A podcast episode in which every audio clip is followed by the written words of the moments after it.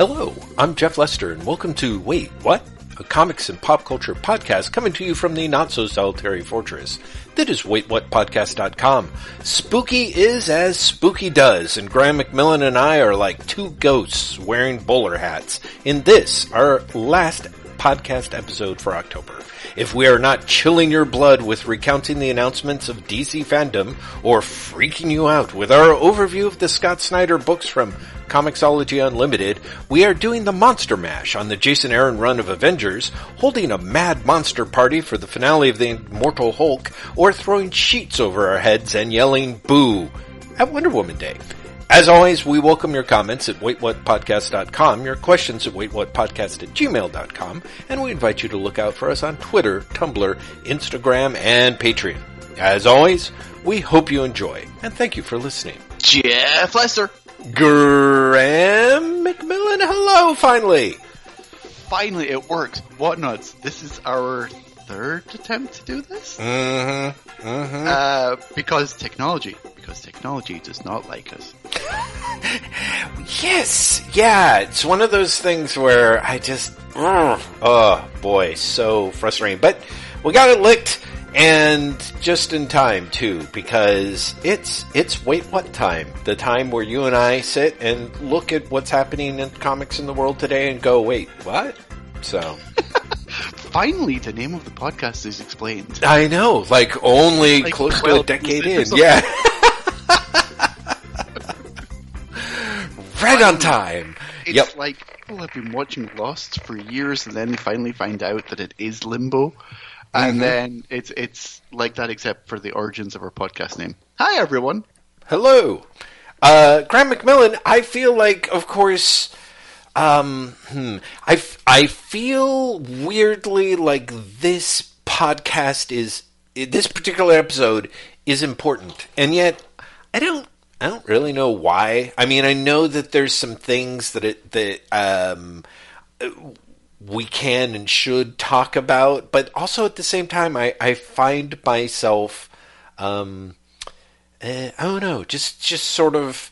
I, I feel I've psyched myself out about this particular episode. I'm super curious. Why? I don't know. I think maybe because next week is a skip week and it's my birthday, and I don't know for sure if we've done like just a straight three or we've done, you know, four in a row or what's going on. But yeah, no, I I don't know, but I know it may well be that there was um, last week, as you and the listeners may know, we recorded a drock, and yet it seemed like kind of the perfect time to record a wait what in a way because I think there was that weird sort of uh, perfect mix of oh, there's some interesting news like DC FanDome, and um, there were some comics that were kind of exciting to talk about. That you know, sometimes when they strike and they're hot, and you're like, oh my god, I want to talk about this thing, and then two weeks later, I'm like, um, uh, What was that again? Okay, I've got to ask because you said fandom. Um, a week later, and this is not meant as a diss of DC FanDome at all, but a, what do you remember about DC FanDome, and b, does any of it really seem like something that you're like, well, that's something everyone was talking about after the fact? I mean, maybe the Batman trailer, but that feels like it. I, you know, I, I mean, I don't. So here's the thing. I felt weirdly like the DC FanDome, the first one, which was, uh, seemed to be sort of a surprise hit, um, in probably because everyone was more ready to do a virtual con than people were prepared or Yes, I think that's something definitely true. right? So they both seem to have, from my strangely like, sometimes I feel with comics news, I'm literally not on the same planet. You know, I'm on a different planet with like um, a lesser gravity. You know, so so it's really hard for me to tell if it's got the same impact because everything it's not quite weightless, but everything feels sort of feather light. Like I feel like um I, so for me, part of me was like, wow, people actually paid attention to the first DC FanDome. You know, like that kind of blew my brain. And then the second fandom sort of felt like everyone and their dog was talking about that Batman trailer, but I also saw like a lot of if nothing else, enough goofing or riffing on DC FanDome the second time around that at least felt like people were watching. Like they got the eyeballs if maybe the eyeballs I, I will tell talking you, afterward. people were watching. Uh, I got an email on Monday that says that this DC FanDome was th- literally three times more successful than the first one. Mm, hmm They had 66 million views. Holy shit! Right, right. So It's worth pointing out that this DC FanDome was also like half as long as the first DC FanDome. Mm. And I'm sure those two things are not unconnected. Yes, yeah, I think that's probably true.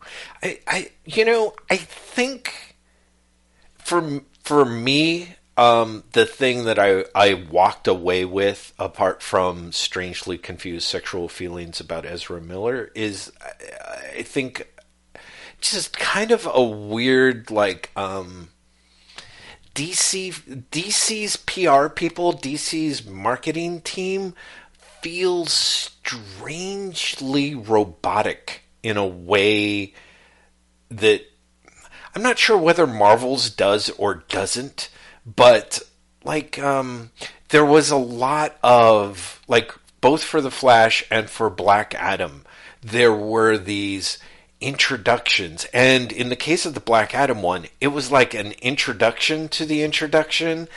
And and just this it was this weird mishmash of fan speak and weirdly corporate double talk you know what i mean? Like you know like i really feel that f- there is a positioning that some of the people involved in the DC universe, uh, film universe, are trying to hit, and and uh, you know, Dwayne Johnson is kind of like I think he spent such a long time being the Rock that now that he is Dwayne Johnson and a big star, he kind of has to talk a little bit like I guess his kayfabe is that he's a big star who's interested in his career.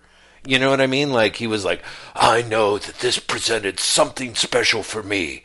A once in a lifetime opportunity to reach synergistic branding and inner corporate. You know, I was just like, what are you what are you saying? It felt it felt weirdly um it felt cult like, but not kind of You're like not the fun cult like. Yeah, exactly. Not the fun cult like, but the weird like people are really going to be pushing you really hard to write a check in about 20 minutes kind of cult. It it felt that and the Ezra Miller one feels very much like um quasi like the Hall H presentations, but weirdly enough more like something like CinemaCon.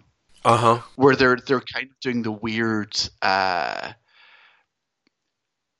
uh, like almost trying to sell the people who are going to sell the audience on Right. the material, if that makes yeah, sense. exactly. Exactly. Yeah. Yeah. You know, and it, it, it's like, hey, I'm excited, and you're excited to get butts and seats to see the Flash in 2023. You know, Yeah, I think that I think that's it. I think maybe you've nailed it because I haven't I haven't seen those things, um, but but of course I have read about them, and that yeah, that sort of it sort of feels like it was double duty. You know, they were doing double duty. You know what I mean? Like they could swap out.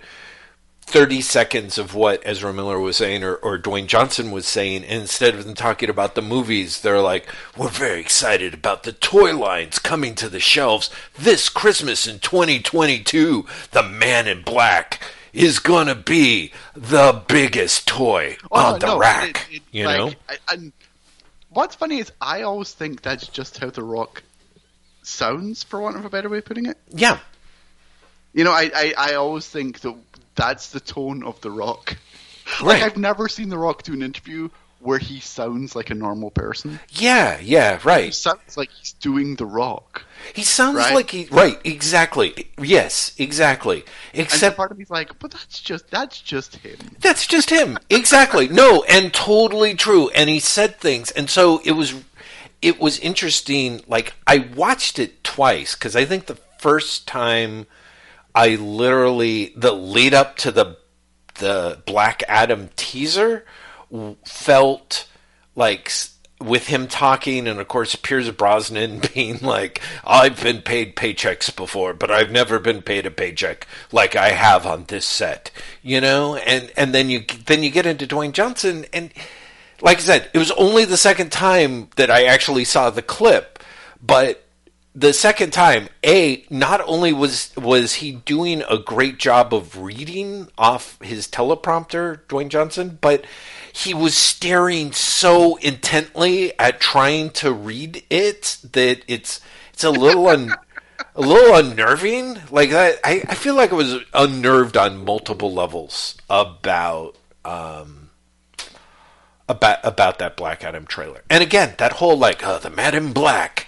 Like I was like, wow. So we're gonna try and make that a thing. You know what I mean? I think that's the other thing. Who knows?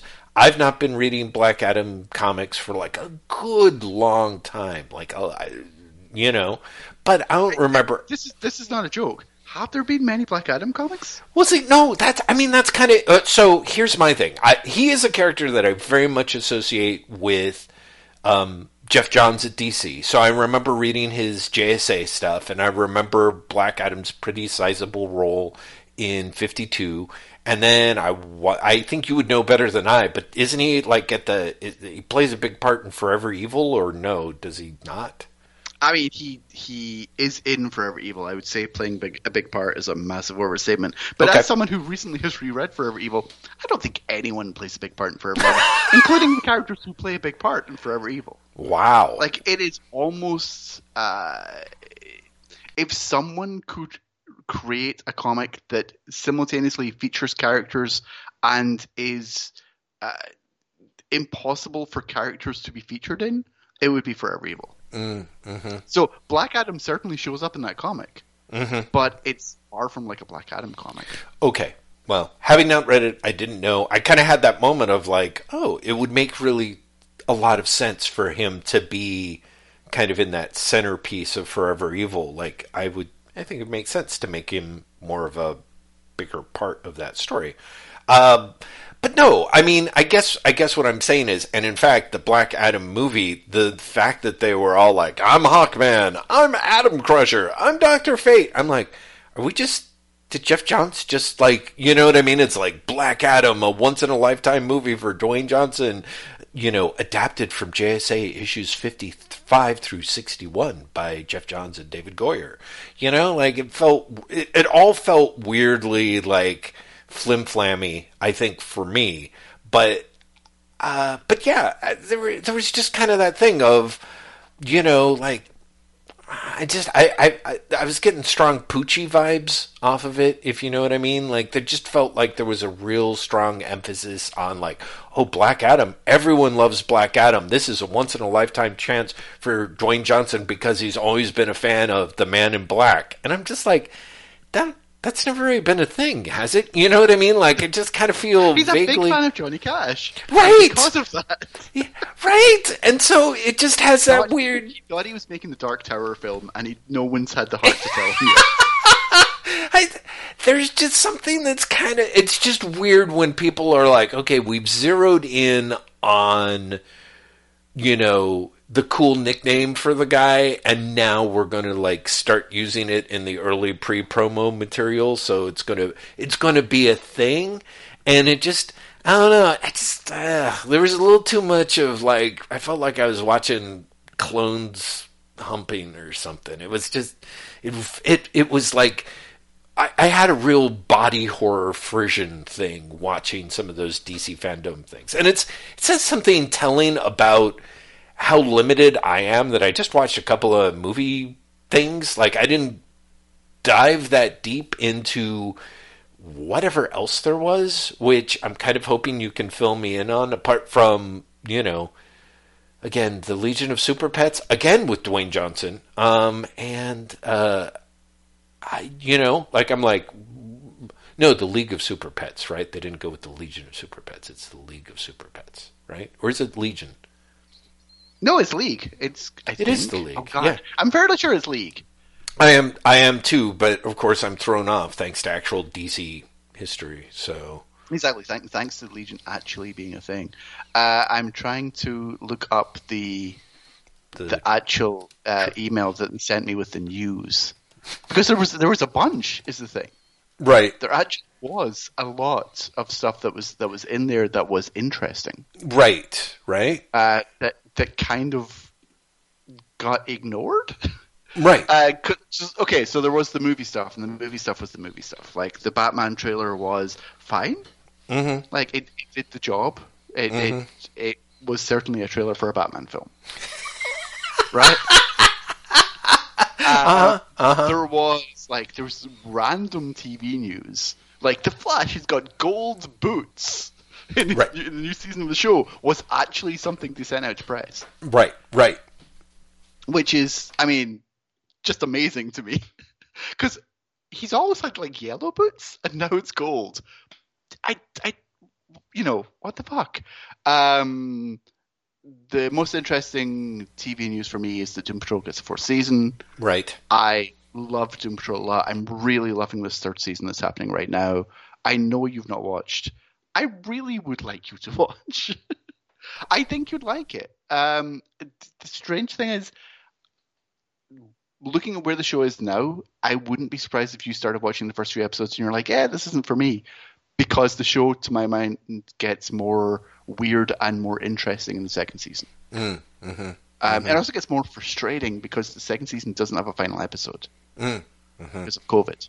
Right. And so the first episode of the third season is clearly the uh, last episode of the second season. hmm Uh, in that, like, it literally picks up where it left off and just s- tries to finish everything off as quickly as humanly possible. Right. Um, but that show getting a fourth season is honestly great. Uh, I am sure it will not feature Michelle Gomez, who is one of the, the the main actors in the third season, but also the antagonist of the third season. And that's a big shame because Michelle Gomez is always a thrill. And it's great that Doom Patrol this year has two separate Glaswegian villains. it makes me really, really happy That's excellent. one of them from Space Glasgow, but uh, it doesn't matter. I, I am very, very happy Wow. that there is such a, a Scottish contingent. Also, this is the season where they do uh, the Brain and Monsieur Mallah. Ooh. Yeah, for real. Oh, Michelle Gomez is playing Madame Rouge. Ah. Uh, yeah, but it's it's it's very fun. Um, the the publishing news. Yes. There was the announcement of the uh, the new Gene Yang series. Mm, uh, mhm. Monkey Prince, which is his original original character. Original character based on the Monkey Prince mythology. So original like Thor's original character. Yes. Um, who first appeared in the uh, Festival of Heroes one shot earlier this year. Mm. Uh, is getting a 12 issue series, which Wow. is kind of amazing. yeah. Uh, Gene Yang and Bernard Chang are going to be the creative team for that, and they not only announced that series last weekend, they put up like a 10 page prologue on DC Universe Oh. Wow. uh, which is kind of great. Which shows that they, they are they are supporting it in a way that is honestly unusual. Mhm. Um, oh, talking about that, I don't know if you when the last time you signed into DC Universe Infinite is, but it's got the first issue of the Robins miniseries from that one DC round robin on there as well. Oh, does it? Oh, that's Yes. interesting. Oh, you know, it's funny. I did see them say something about Robins, and I'm like, I should check this out. What is it? Why does this ring a bell? You know, so It's the winner of, of DC round robin, and it's it's up on there. And I feel that happened with mm, very minimal publicity. right. But it's yeah, uh, both the Monkey Prince one shot and the the Robins thing are both on DC Universe Infinite right now. Well, I got to tell you, they are not easy to find. Um, Oh, they're right there on the front page. uh, not for me, but Monkey you know, Prince, Monkey Prince at least has also one of the headline banners, the scrolling headline banners. um, Uh, not for me on the app. It's all Wonder Woman stuff. Uh, I don't know what to tell you because I also only sign in on the app. So if I've seen it, it's there. I say, look now, you liar. Yeah, now because don't forget we had Wonder Woman the other day. Yes, I think Woman that's Day. it. Yeah, yeah, Yeah, yeah. I'm looking at it now yeah. After Wonder Woman Day, it's it's Yeah, it's all Wonder it's- Woman stuff. Not it's all Wonder Woman now. Oh, okay, Um, all right. it is there anyway, and it's it's all worth looking at. Um, they also announced the uh, Wonder Woman crossover, which is happening in January, I think. Mhm. Uh, which is a crossover between the Wonder Woman comic, with the Wonder Girl comic, and the Nubia and the Amazons comic. Um, which actually technically starts with Nubia and the Amazons first issue that came out this week. Mm. Uh, because there's a, a slew of Wonder Woman material released this week. Because this week was also Wonder Woman Day Mm. that that annual everyone remembers it celebration of Wonder Woman. Yeah, right? Yeah. I say that, but this year was a Wonder Woman's 80th anniversary, and B DC sent out uh, to press a box of Wonder Woman comics. Uh, Oh, and so I, I really did read it, and I will be talking about that stuff later. Mhm. Um, maybe the most interesting publishing related announcement at DC FanDome, though, was the Milestone Initiative, which is DC Milestone and something uh, and Warner's Warner Media are named in the press release independently, and something called Ally, which I don't know what it is. Um, it is uh, essentially like a, a, a talent development program. And so people who get selected are going to be uh, getting one week in person training at DC's Burbank offices and then an eight week virtual course with the Kubert School. Hmm. Which feels, honestly, kind of like a, a good thing. Yeah. You know, I've, I've seen Bleeding Cool already making fun of it, but A, that's Bleeding Cool, and B, that's Bleeding Cool. You know, but it's, I, I think, I think that's, I think it's hard to make fun of something which is like, hey, you know, it'd be great, less straight white people in comics. Mhm. Let's, let's try and actually put our money where our mouth is. Mhm. So, A, I hope that program continues for a while and it's not just like a one off thing to, to try and get publicity. And B, I hope many people get selected for it. Um, Milestone also announced that Milestone, I think they gave the cover of the first Milestone omnibus um, that was there and talked about a new Blood Syndicate series that's coming out as part of the relaunch. Oh, wow. Um, and the last thing I can think that they did is they, they did the the the poster release of Gwendoline Christie as Lucifer from the Sandman show. I think that's the only other thing they announced. Mm. And to everyone's surprise, it looks like Gwendoline Christie. yeah, right. Uh, It, it's such. It's one of those things where it's, it's you know, first look at Gwendoline Christie, and it's literally a portrait of Gwendoline Christie's head. So Right. it's not even like costume. It's like, oh, it's, it's Gwendoline Christie. So Mm. great. Congratulations, everyone. well, well done. She is recognizable. yes, she looks like herself. Yeah. I, yeah. I think we can all breathe a sigh of relief on that one. uh, yeah, so so that was that was fandom. But but to get back to what I was saying before, like again, with the exception of the of the the Batman trailer, I kind of feel like fandom, while clearly getting a big audience, you know, a week later has pretty much faded from everyone's mind. Mm-hmm. Mm-hmm. which is in, in some respects a shame. Like I think more people should have talked about Milestone Initiative. I wish more people was talking about uh, the Monkey Prince or Monkey King series. You know, Mm-hmm. Mm-hmm. um, but but they're not. Right. Well, and and I think that is, I, I suppose, to my mind is, um, I don't know. I, I'm I'm clearly part of the problem since all I talked about and the only thing I tuned in for were the movie things, and I should have dug in a little deeper. Um, and I I don't necessarily know if there's a way that DC can counter program for that. You know, um, I did kind of feel like some of the fandom ads, perhaps unsurprisingly, leaned very heavily into the live action and the animation stuff. And then if you kind of peeked, you're like, oh, oh, oh yeah, I think that's a Jim Lee. Okay, yeah, Yeah, okay. there was literally like a Jim Lee um, Green Lantern and Jim Lee Wonder Woman. I think that's eight for comics characters on the the poster. Okay, that's what I thought. Yeah, I mean, I was sort of like, and I had to look for them, kind of, it felt like. I mean, admittedly, they're near the center, but there's a lot of stuff going on, and they're, they were just comparatively a little dinky. But yeah, kind of, kind of an odd thing. Was there a John Stewart announcement at DC No. Fandom? No, no, there was not. Okay, interesting. All right, because you'd think um that would be something they would have going on there, but who knows? Maybe, maybe, maybe something fell through. Uh, yeah. So DC FanDome. Um, but like you said, sixty. One thing I thought that was interesting, and this may be part of the uh, the the gap, the dissonance is like you said, it's 66 million people worldwide, and there were definitely the sense in the presentations I saw that it was like this is come going to people around the world, and so oh yeah, they they even had like a separate uh, like Southern Hemisphere after party programming. wow, okay, interesting. Yeah, no, no, no. They and uh, to be fair, last year's fandom they basically ran it twice in a twelve-hour period, so the people in the Southern Hemisphere could get it as well and didn't have to stay up.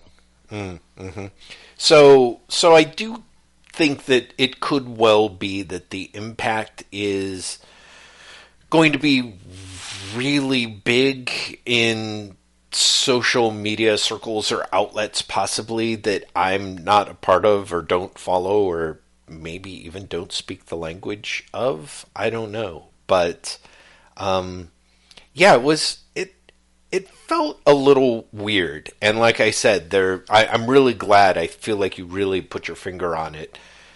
Uh, the presentations just I could not figure out why they seemed so um, weirdly corporate, openly corporately synergistic, and I think I think you I think you've made a, a perfect analogy for me to wrap my brain around it. So I don't feel like there's a lot. I feel like one of the last time when we last talked towards the end of the Drock, I felt like you were like, "Oh boy, DC FanDome, boy, we could talk about that all night." Um, did you have to like watch the whole thing or anything like no, that? No, I, I, I, I didn't, and I was very glad to. The last year I did, uh, Mm-hmm. but this year, no longer being with THR in the way I was, I didn't have to watch the whole thing. oh, nice. Um, and I'm kind, I'm kind of grateful for it. Mm-hmm. You know, both for personal reasons, like you know, a lot of shit has been happening, and I was glad to not be in front of the computer for four hours. right. Um, but also having done it last year, it's it's a marathon. Like it genuinely is. The way they do it is, you know, it's essentially one continuous program. right. They don't want you to get up and They- yeah, they don't want you to leave. right. So they'll be like, you know, we know you're all tuning in for Batman, but you you know and we know that Batman is going to be kept until the end, but we're not going to tell you when that is. And we're also going to drop, you know, Flash, Black Adam, other things in the middle of the programming just to make sure you're still paying attention. But mm-hmm. then you'll like here's 20 minutes on, you know, some cosplayer who dressed up as Batwoman for the first time or something like that, you know? Uh-huh. Uh, and it it makes for a, a tiring watch, and it uh-huh. also makes for a somewhat chaotic watch. Uh-huh. If because with the exception of you know massive DC superfans, fans who like everything that DC puts out in every medium, nobody really wants to watch all of that. Right. You know, like it's it's it's just too much. And so I'm I was glad to not have to watch it all this time. This year, uh, I actually got to see the Batman trailer early. Mm. I got an embargoed copy uh, as press, and so I got the Batman copy the, the day before. Um, and I got a, a bunch of the embargo news the day before, and you can kind of tell from that the timing of the show, if that makes sense. Because they were like, this is embargoed until, for example, the Batman trailer was embargoed until 1.37 p.m. right? And and like all the news was like, it's like you know, this is embargoed until 12.08. This is embargoed, and so you're like, okay, I can kind of tell when what, what your schedule is. I can kind of tell what what you're planning. Yeah. Um, but it's I did not have to watch the whole thing, and I was glad I didn't. Um, even just doing the the embarked Batman thing the day before was like weird and overwhelming, and the idea of spending four hours in front of the computer, just like you know, trying to pay attention to all this, not only from a fan perspective, but also like from a work perspective, just seemed nightmarish to be blunt. yes. No, absolutely, absolutely. Well, I'm I'm glad that it was uh, a fate you escaped in that sense. Um, you know, nonetheless, you still seem very very up on on what's happening. Well, like I said, I I got emails. Like Sure. I got Yeah. I got announcements for everything they announced. I got a separate email for everything they announced. comes in handy. Comes in handy. And other other comics news from the week or it two was week Wonder Woman period. Day. It Right. was Wonder Woman Day this week. Mm-hmm. Yes. Uh, how how did you celebrate? Uh, I celebrated by not knowing about Wonder Woman Day. Well, it was Um, Thursday. I hope you did something wonderful on Thursday. I, you know, I did. I did. I believe I. That might have been the day that I retweeted Lynda Carter. Um, That would explain why you retweeted Lynda Carter. yes. Actually, I thought that was a good tweet, so it was worth retweeting. Uh, interestingly enough, I do have to give I have, I give DC credit without knowing that it was Wonder Woman Day. I retweeted Lynda Carter. I picked up, although I have not read them, uh, two of the free Wonder Woman issues, which one of which was titled Wonder Woman Day Special Edition, and because it says that on the cover, but it says Wonder Woman number one, and it was free. I somehow managed to download this without knowing that it was Wonder Woman Day. Um, that sounds impressive to someone. I'm not sure. It, it it probably doesn't. is that the one that's the first part of um, Rucka's Rebirth? Uh, I guess so. I mean, It's uh, on, no. on the cover, it's got Wonder Woman close up, and she's got her. She's doing the the like Yeah. arms crossed. Yeah, exactly. That's the yeah. one. So yeah. it, that's a reprint of the the first issue of uh, the Rucka Sharp run. Got it. Okay, so there's that, and there was Tempest Tossed, um, which I also downloaded. Still hadn't read, and I purchased um, Wonder Woman: The Golden Age, uh, volumes two and three. I already had volume one uh, digitally um, for you know a pretty decent price. So. So, I- so mission accomplished, really. Yeah, if you think about it, it's kind of the kind of a win-win. I th- in the sense for DC of like, did I do Wonder Woman related things? I did. Did I know that it was some wacky 80th anniversary promotional thing? I I didn't, and so that either sort of speaks of you Exactly. know did it work or did it not? Right, exactly. Right. I'm like, on the one hand, Wonder Woman's woven enough into my life that I did those things without really going out of my way to. You know, so on the one hand, you would consider that a win. But on the other hand, you know, in terms of like, you know, calling up the people in my department and saying, hey, happy Wonder Woman Day, spin slowly in slow motion and I'll give you the day off, you know, kind of thing. I did not do that. So, I love that. Um, let me tell you what DC sent. Uh, oh, yes. press. I, I got the Tempest Toss and the special edition reprint of the Rucka Run in Right. print. Yes. I also got Wonder Woman Black and Gold issue five in print. Uh, the free Diana Princess of the Amazons uh, preview of the the uh, Young Reader graphic novel. Uh huh. Wonder Girl issue four, Nubia and the Amazons issue one, Wonder Woman issue seven eighty, which is the current issue, and the Adventures of Young Diana special, the eighty page special. Um, They're all there. Also, I should say, in support of fandom, last week I got the Wonder Woman 80th anniversary imprint as well.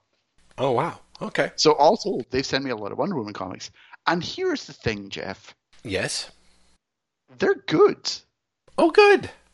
Like I say this as someone who has been quietly enjoying the the current Wonder Woman run for a while. Mm-hmm. Uh, it's written by Becky Cloonan and Michael Conrad, and Travis Moore is doing the art for the most part. Um, and it's been I, I I'm suspecting you have not been paying attention to it. Uh, Wonder, Wonder Woman dies at the end of uh, Death Metal, Mhm. kind of. sort of. It's, Yeah. Know, she she kind of dies. She she Uh, Reed Richards at the end of Secret Yes. Wars it basically. Yes.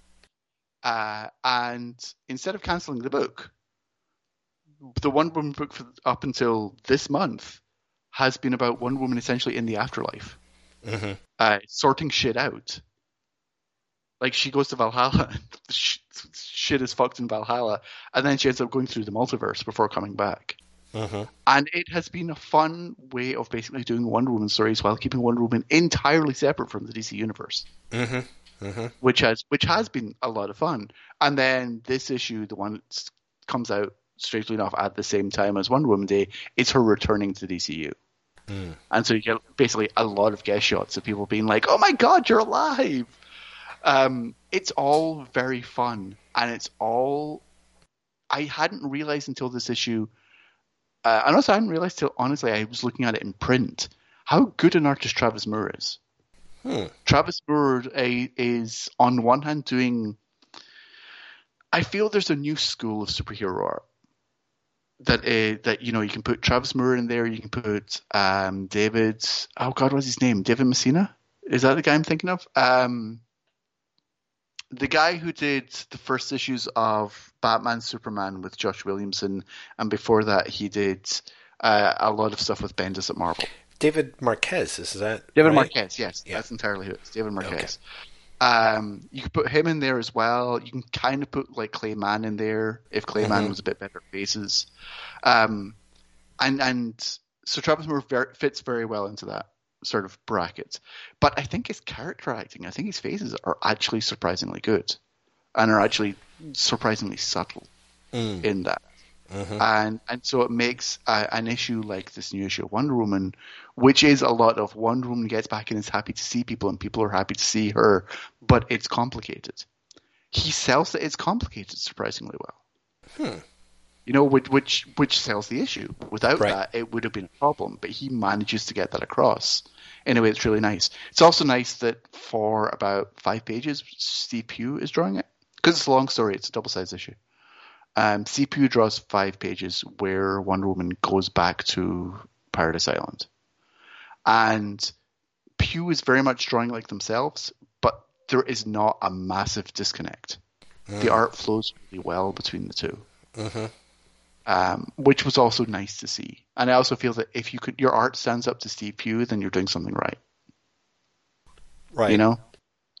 Um, so that's fun. The Wonder Woman Adventures of Young Diana special is ironically the comic that you were looking for for your nieces like three years ago. Mm. hmm It's Jordie Bellaire and oh god, I can't remember the artist's name. The artist's name is Paulina Ganucheau. Hmm. Ganucheau. Um, and they are doing essentially Superboy, but for Wonder Woman. Hmm. They're doing young reader Wonder Woman stuff. It's Diana on Paradise Island solving adventure, uh, solving mysteries. That that sounds great. You know, and what's eh, so this has actually been a um, backup strip in the Wonder Woman book for the last few months, and it's a collection of all that material. But the fun thing is, it ends with a "this is continuing next year" Mm. thing, and it's like, yeah, if you want to do like you know every you know three four months a new issue of this, great. I think that'd be great. I think that'd be super fun, and I do think there's an audience for it. hmm You know, I think the idea of creating this material for kids seems like a no-brainer. You know, Yeah, Like, definitely. Very much so. Adventure material of young Wonder Woman, I think, is is again just seems smart. Yeah. Nubia and the Amazons is the one that's gotten all the press this week, which I don't know if you've seen people talk about on Twitter or not. Uh, I did be- because of the trans woman Amazon, right? Yes. Yeah. So there's a whole new um, sort of mechanic for for Paradise Islands, which is women who have been killed by men on Earth, human women who have been killed by men on Earth, can be reborn on Paradise Islands as Amazons. Mm. That's Uh, nice. and, and by introducing, uh, I can't remember the character's name, but by introducing this character for the first time, and she tells her story, it's clear that this mechanic uh, Bia is her name. I'm looking right now. Um, it, Bia is is a, a trans woman who who basically was accepted by the the mechanic of Paradise Island, mm-hmm. and so Paradise Island, it says yes, trans woman or woman. Right. Right. Which, honestly, is great. Like yeah. it's just a, a, wonderful thing, a really yeah. really nice thing to see, uh, and I'm glad it got the reception that it got. Mm-hmm. You know, at a time when you know, Jon Kent is bisexual has people just losing their fucking minds. Uh, it was nice to see that there was. Whoa, whoa, whoa, whoa, whoa! What? No, I'm kidding. I thought that, that would be totally great. I'd be like, roll, roll that back. What the who? What? I really, I, I fell for it, Jeff. I honestly thought you hadn't heard that. Um, no, but that, it was nice to see that not get pushed back. You know? Yeah, definitely. Um, let's see. Wonder Girl is is fine. Um, I am surprised after liking the Future State issue so much how honestly not that bothered I am by the Wonder Girls title now. Mm. Um, and I'm not sure. I'm not sure what the disconnect is because I think I don't think the book has changed. I think I've changed, hmm. and I don't don't know what's different. Mm-hmm. Um, and the the the, the um, free stuff is all essentially you know advertisements for graphic novel collections or, or graphic novels, and and as such is fine, but mm-hmm. feels very incomplete. But also, can you really complain about that with a free comic? Right, right. You know, mm-hmm. uh, Black and Gold is another of the DC anthology, short story anthology things, of which your mileage may vary. But there's yes. a, a Trung, there's a Trungles book, a Trungles story in there, and so therefore, hooray! Trungles. Uh, art writer artist of the Magic Fish, uh, Magic Fish, Magic Fist, um, and their, their art's just lovely. Trung, mm. Trung Le Nguyen. Ah. Uh, and their their stuff's just, I mean, really, really beautiful. Uh, and so it it is automatically a highlight, you know. Um, and it, did you see the 80th anniversary Wonder Woman issue? No. Came out. It's it's really nice. It's a really nice, proper celebration of 80 years of Wonder Woman in that every story is basically uh, inspired by or set in a different decade of the character's existence. Ah, that seems like a very smart idea. That's nice. Uh, Mark Waid, of all people, uh, Mark Waid and uh, Jose Luis, uh, Luis Garcia Lopez do the '60s one. Ooh, I uh, mean, maybe should have been the '70s, but ooh. oh, sorry, they do the '50s one because it's because it's uh, Justice League, and then '60s one is uh, Depowered Wonder Woman by Tom King and Doc Shaner. And Doc Shaner's art in that is fucking lovely. Wow, that would be great. Like lovely, mm-hmm, really, mm-hmm. really amazing, uh, and honestly worth the price of admission you know, by its on its own. Yeah. It's really good. Yeah, that sounds that sounds really um, uh, enticing. So yeah, that's that's that's the Wonder Woman rundown, Jeff. Thank you, thank you for that Wonder Woman beat walk there. Uh... it's funny, I did that, and then uh, this morning I, I uh, woke up much earlier than I expected, and basically reread all of the Action Comics material since Future State. Now that you know it's it led to Superman is fucked off, like Clark Kent is fucked off, right? Um, and to start the the War World saga, um, and again, I know that's not a book you've been paying attention to. It's a book that, uh, and this is not uncommon at Marvel or DC these days, works much better when you read all the chapters together because in later issues they don't really give you the context that you need unless you remember everything that happened three issues mm, earlier. Mm-hmm. Uh, but it's a really strange. Uh, I wonder what history is going to make of its take on on Superman and Superman's political stance in the DC universe and on the DC Earth. Hmm. That I'm like, uh, I feel there's, I feel there's a lot of gimme here, if that makes sense. I feel there's a lot of, you know, this doesn't really make sense, but we need to get Superman to this point, and so this will happen. Now, as you know, uh, or I assume you know, uh, I did not realize that Superman and the Authority was essentially a lead in to that storyline. Um, yes, and let me tell you, as someone who has been reading Action Comics this entire time, um, it's actually very. Uh, it's fair to say that it's difficult to make those versions of Superman play together. Interesting. Interesting. Uh, which is funny because Superman the Authority leads into the Batman slash Superman Authority special, which is coming out, I think, next week or oh, two really? weeks. Huh. Which then leads into the next issue of Action Comics, both of which are written by Philip Kennedy Johnson, who is the writer of Action Comics for all this time, mm-hmm. right? Mm-hmm. I I really like Superman the Authority a lot, even with the fact that it basically ends with, um, you know, I'm now reading another comic.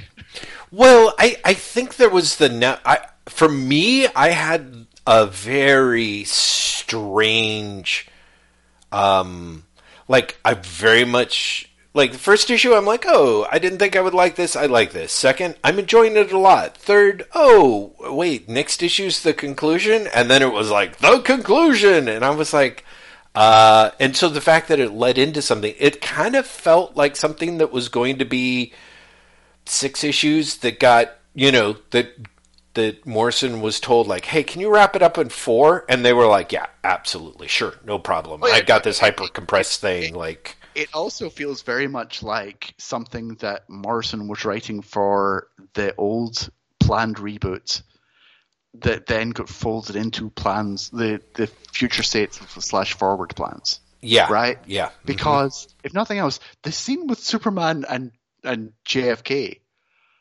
is inexplicable. Mm, mm-hmm. Like it's mm-hmm. genuinely inexplicable.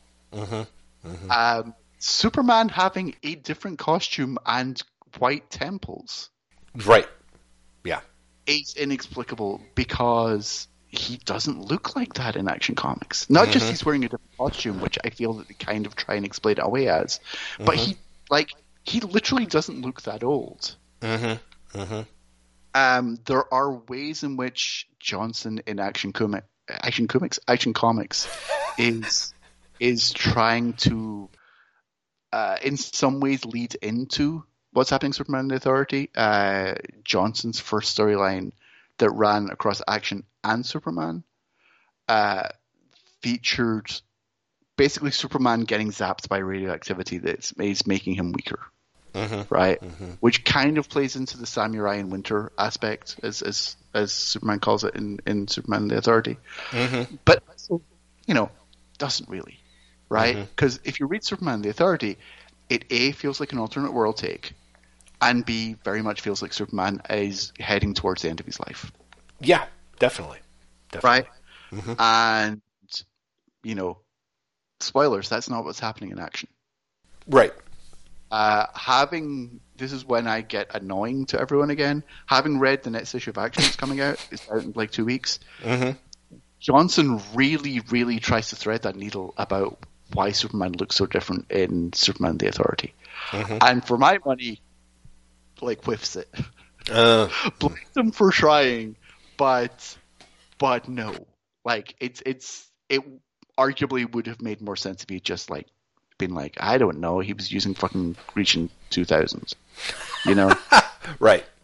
Um, but they don't sync up exactly, and that's that really does kind of get to be a problem when Superman the Authority does, for all intents purposes, end with Morrison going, he's got the team together, and I guess you read Action Comics now. Yeah, yeah. I was sort of. Um, it's it's interesting. I was more annoyed starting issue four than when I finished it, and um, something that I never do. That thank God someone that I follow on Twitter linked to. They had somewhere like CBR had done a, a sort of wrap up interview with Morrison where they mm-hmm. talked about their intentions and talked about the ending and things, and it sort of made a little bit more like I I don't know, not quite sense, and it wasn't necessarily like it needed goodwill. I was less, like I said, less annoyed when I finished the episode, the issue, than when I started it, and even kind of went, oh yeah, maybe I'll follow this, but I also kind of in the back of my brain, you know, in parentheticals, when it starts coming on DC Universe Infinite. You know, like I've found definitely found myself being like, yeah, I don't, I don't necessarily think that I need to follow this in real time.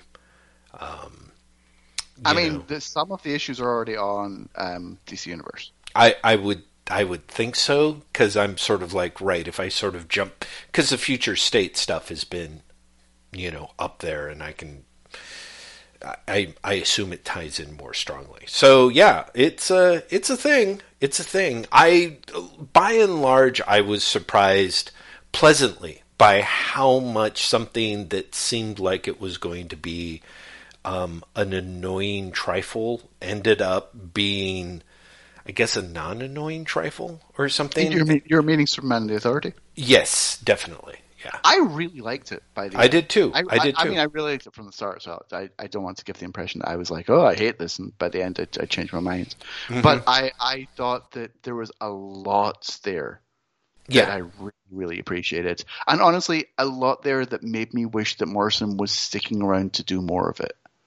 Right. Um, I think that Morrison very much uh, in in Superman the Authority, but also like kind of in things like Wonder Woman Earth One and, and the Green Lantern. Manages to make superhero comics that feel like they take place today, even as a sixty what two year old writer that they are now, sixty one. Right. Um like they're doing stuff that are, are is far better than than people 30 years their junior are doing. Yeah, I think so. I think so. You know, Perhaps, at least, right. at least they're trying, right? Right, right. Um, so, yeah, I, I, I really enjoyed it. I, I thought it, there was a lot of fun. I do, especially with that last page, like epilogue, where it's like, oh, and also this. Right. You know, expect they are coming back because that, uh, that epilogue suggests they're doing something that is entirely unrelated to what Philip Kennedy Johnson is doing. Right, right. And again, I feel like in the CBR thing, they were kind of like, I don't know. I just kind of threw it out there. Like, literally, I have no idea where I, that's going. It's just comics, everybody. You know, like the, very much that, that thing. Oh, really? Of, yeah, I think so. Let me see if I can find that. Oh no, I, I, I, I, should look it up because I've heard you're not the first person I've heard talking about that. That mm-hmm. Yeah, and it was just well. Let's see here. I tell you what. Well, my worry is is that I will make too much noise here. Grant Morrison interview Superman Authority. CBR, yeah, unpacks his blah blah blah. Lightray is. What the hell is that? We've been hearing Darkseid is for two centuries, and now we finally have something to replace it. It was a deliberate desire to create space that other people could occupy, which what I love about the DC universe. These long running universes, we get to contribute to it and we can pass on batons as we do the race. Sometimes you do a perennial story that you want to live forever, and sometimes it's a story like this where it inhabits a particular time. Uh, and that's the second paragraph. And the first one was um, because uh, the interviewer was like, as a fan of your work and especially your DC work, do you have any plans to come back and revisit these untold tales and fill in this space? And uh, he Morrison That's says that there are a lot of stories there and things that have opened up. And fortunately, editorial has the document suggesting ways of moving forward with those plot elements. But no, I wanted to set things up.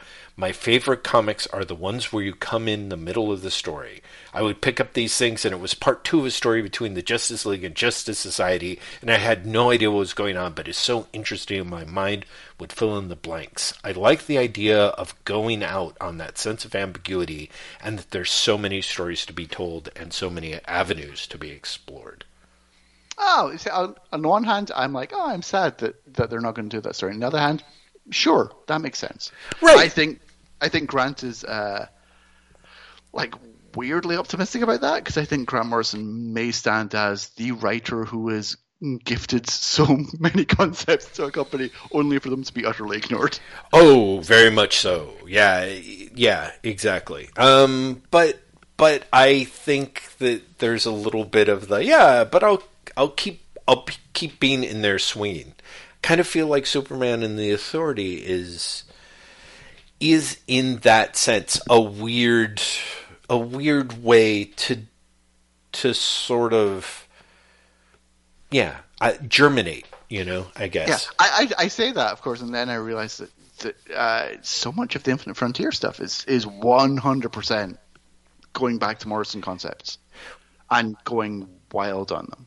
well but but like finally right like i mean i feel Well, like no, part know- of I know- infinite I know, but, frontier uh, you is know, that kind of yeah We're getting Justice Incarnate from the multiversity getting a mini series spinning out of this is No, nuts. agreed, agreed. I think, and I think there is stuff like that that is fabulous. But yeah, no, absolutely. The the fact that it was, I mean, and we say that, but you know, like New Fifty Two, they launched a Frankenstein series. You know, like they didn't do a good job, but you know, Geoff Johns was like, "Oh, hey, here's uh, seven soldiers in the background," and you know, like I, I was never really sure. It's funny how much um, you get those creators who are kind of like, "Yeah, I'm, I'm opening this up, and everyone can jam," uh, and then there are those creators that are like, "Nobody fucking touch Elektra. That's my character. Yeah, yeah, I yeah. created that character,"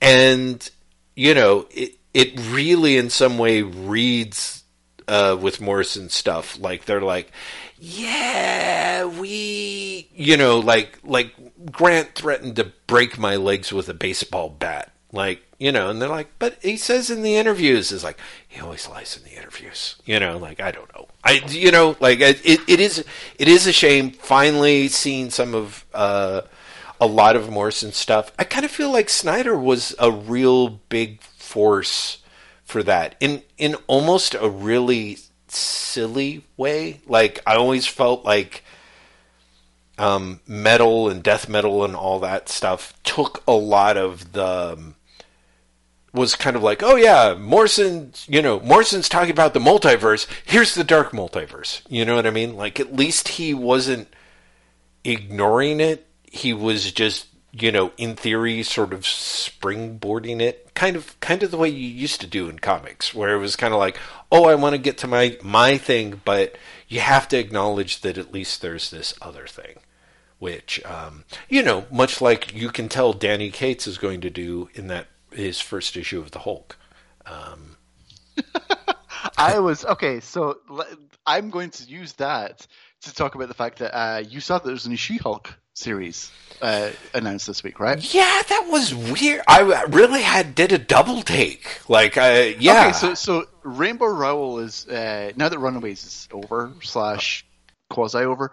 Uh, Rainbow Rowell is going from that onto a new She-Hulk book with uh, I, th- I think it's Roche, Ant- Roche Antonio, Roger Antonio, uh-huh. um, who's been on Hellions, and Hellions apparently is also cancelled. I who the fuck knows what's going on with the X books anymore? Uh, and it is basically She-Hulk if you ignore anything that's happened to the characters that the Charles Soule run. right? Yeah, Which I mean, is hilarious to me. A Yeah. because it's quite clearly a you know what we've got this Disney Plus series coming on. We should do a comic that's like that. right? But also, it made me go between that and the Donny Cates Hulk run. Mm-hmm. It's honestly as if Marvel's just gone. Let's just reset the Hulk franchise in general. Mm. hmm Well, I- yeah, probably. I mean, I, I so the She-Hulk thing was is super. Uh, yeah, it was super weird, and again, feels like Marvel's showing its ass a little bit. I haven't seen the Donny Cates thing. I really.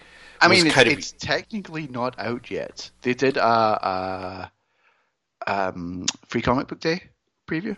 right. Oh, right. And- I read and- that. and they talked about what what is coming, basically. mm-hmm. Mm-hmm.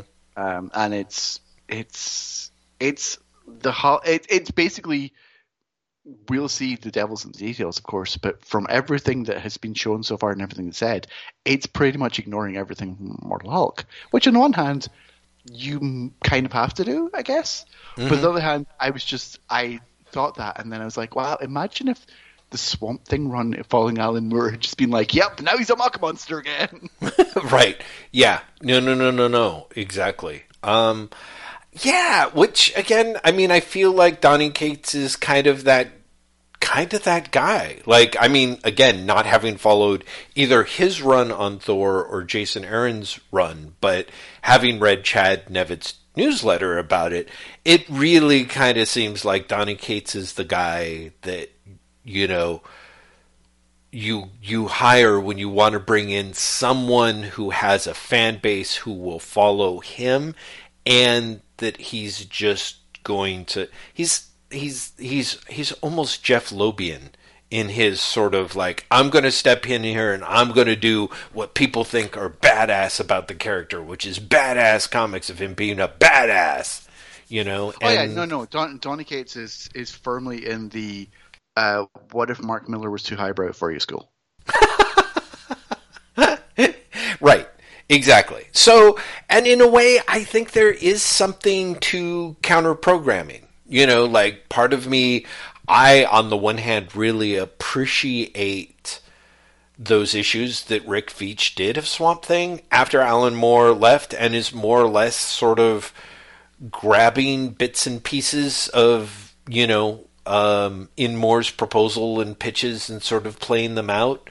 Uh, but it also sort of felt like Hmm, how do I put it? Like there was kind of like, oh, it was probably a smart idea to leave when you were leaving.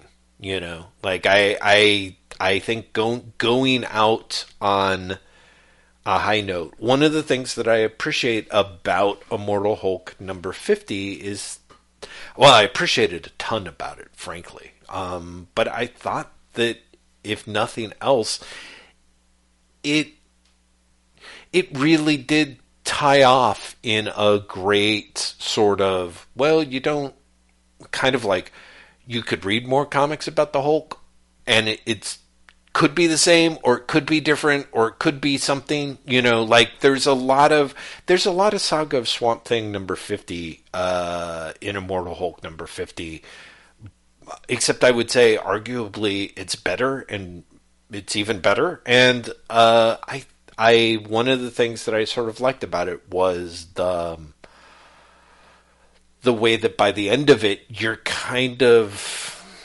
given the freedom to Doing is very much giving the freedom to go where you want to go with the character and that's for the next creator that picks it up and it's kind of for the next the next Hulk story that you read you know what I mean? Like he mm-hmm. really manages, I think, in a, a very impressive way to set up a new status quo that is more than capable of morphing into just about anything. Um, yeah, yeah. And no, it, it's I, I like the way Immortal Hulk issue fifty ends, but I also think the run in general has like genuinely has altered the DNA of the character, and the idea of going back to, you know, I'm Bruce Banner, and inside right. me, I've got a monster. Yeah. But that monster's gonna kick your ass. It's right. just like that's the direct. Like that's where you're going. Right. That's it. Like even if it's you know, and then I go into space. So what? Like. Right. It it it, it feels like the most boring place to go. You know. Oh, definitely, definitely. I I agree hugely, hugely. Um, I, I, think there's a lot to be said for for Ewing giving a very graceful uh, baton passing. I don't know why I, I, you know that's that's the horrible phrase I, I went for, but I, I, I, think I think Ewing does set up other people, right? Mm-hmm. Mm-hmm. Uh, but it's just uh, sad. That's all. yeah. Well, we'll see. I mean, I do have a little bit of the yeah, like don't follow Sinatra, but you know, but there are times where people are inspired and will surprise you. So I do not think that will happen on Hulk. mainly, I just wanted to talk about how much I really enjoyed that last issue and how much I thought that Ewing did a great job pulling so much stuff that I love about Marvel Comics. The things that I love about Marvel Comics and throwing them into the mix for issue 50 and also kind of fully tipping his hand in terms of making the story quote unquote about something. Like I appreciate the fact that it did so much cool fun stuff with the premise that it set up in the first issue and played that played that string out so well and did such a great job of making it bigger and you know fitting all kinds of stories into the rubric of it but ultimately figuring out a real way to talk about trauma I think and and how and how to recover from trauma. And I I I'm really hugely impressed that there's a way in which um, it didn't doesn't necessarily feel super applicable to me in my life, but I kind of feel like, wow, somebody I think is going to be able to read this run and walk away feeling like they have learned something about how people work, you know? Um, and I, and it's, interesting because I don't think like I w- I'm really tempted to go back and read the Immortal Hulk and uh, all the issues and see how much of it is um I I I don't think that Ewing over eggs the pudding definitely, which is a good way, but I would be very curious um, issue 50 by the time you get to the end of it there's a little bit of a um, being able to move past the why me um, aspect of when something terrible happens in your life and i feel mm-hmm. like that's like really interesting and handy and helpful um, and uh, but like I said, I'm kind of like, huh, but are all the characters kind of operating from that place? Or, and I think this is really interesting, is is Ewing kind of talking about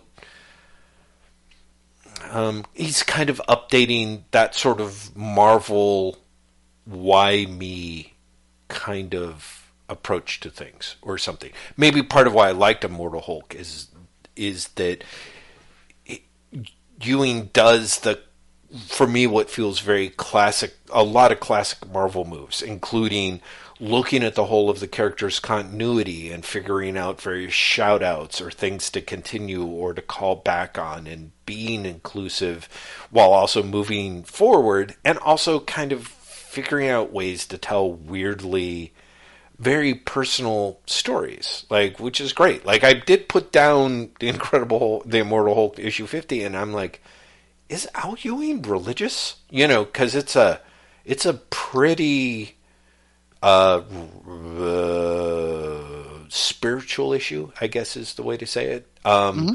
Which is awesome. Like some of my favorite crazy Marvel comics are like that. And I don't necessarily know it doesn't it doesn't really matter if he's doing it that way or if he's doing it for which I think makes sense. Like this is what I was, you know, these are the seeds that were planted in issue 1 from my narrative voice and my choices of quotes and of course this is where it's going to lead to which was tremendous. Um but yeah, just really just really what a what a ridiculously impressive achievement. It's fascinating the people I saw on Twitter who on the one hand were like wow that was amazing and kind of like wow it's sort of a shame that this is always going to have the asterisk of Joe Bennett being on it and and therefore you know there's you know kind of like this is this is a couldn't be as awesome as it could be because this person's terrible and we shouldn't support their work you know, kind of thing. Um, so. I, I'm I actually didn't see that many people talking about it at all. The issue at all? Yeah, I, did, I didn't see that many people talking about issue 50 at all. And, and it was one of those things where you're simultaneously like, wait, is no one talking about this? And also, I'm sure they are, and I'm not seeing it because there's no way no one's talking about this. Right. Well, I mean, I have to admit, it's one of those few things. Graham, I have to say, after something like I don't know, 11 years on Twitter, I I finally start searching on terms. Like I finally started doing this weird thing of like, what do other people have to say about this thing? Like normally, I feel like I'm yeah, which is I'm weird. so curious. Like what? Well, again, like I finished Immortal Hulk, and I was like, wow, that was really great, you know, and kind of this thing of like, wow, there's a couple of people that whose comic takes that I like who aren't talking about it, but also I feel have not been sort of talking about comics on their timeline much anyway. So it was like, okay, well, I'll search it out. But as you may recall, you and I, um, I was very excited after watching Malignant on HBO Max, and I was very much looking forward to talking with you about it. But I don't know if you and Chloe ever got a chance to see it. I sort of assumed. you Oh no! not. Oh no! We we have we have talked. We we have watched Malignant, and I'm fairly sure you and me have talked about Malignant, Jack. No, we have not. No, no. I- If not, we should. But we should also wait for the next time Chloe's on the podcast. Okay, that sounds. I guess yes, that sounds. Damn it! Why do you keep putting this off? Okay, great. We have not. The Uh, last time you, the only thing we said about *Malignant* was you were like, "We want to watch it, but we're really afraid it'll freak out the kid, and we haven't been able to find a time where we can watch it where he's not around." Oh yeah, So- we we found that. Great. Well, I'm. I can't wait to hear what you have to say about it, and of course, what Chloe has to say about it. So, um, but because I was deprived, deprived uh, in the desert, um, I actually search termed it on uh, Twitter, and it was kind of fun. It was fun reading a lot of those um, responses, and so I sort of did the same thing with Immortal Hulk, and yeah, I don't know. It's interesting. I do wonder. Maybe it maybe it didn't really knock like maybe kind of sort of like you'd mentioned you kind of wandered away from the series and then you wandered back. Maybe a lot of people wandered away from it at one point and just didn't admit to that, you know? Like maybe people didn't maybe there were fewer people of the people that I follow um, who got to issue 50 and were kind of like, oh, that's, you know, like I was expecting them to be like it was great and they just never got there because they stopped at like issue 30 and never came back to it. Or maybe, you know, like I've, I'm kind of curious. I guess, so you, did you read it and you read all the issues leading up to it? So you've Yeah, Read so I, run? I I can't remember when I came back to it.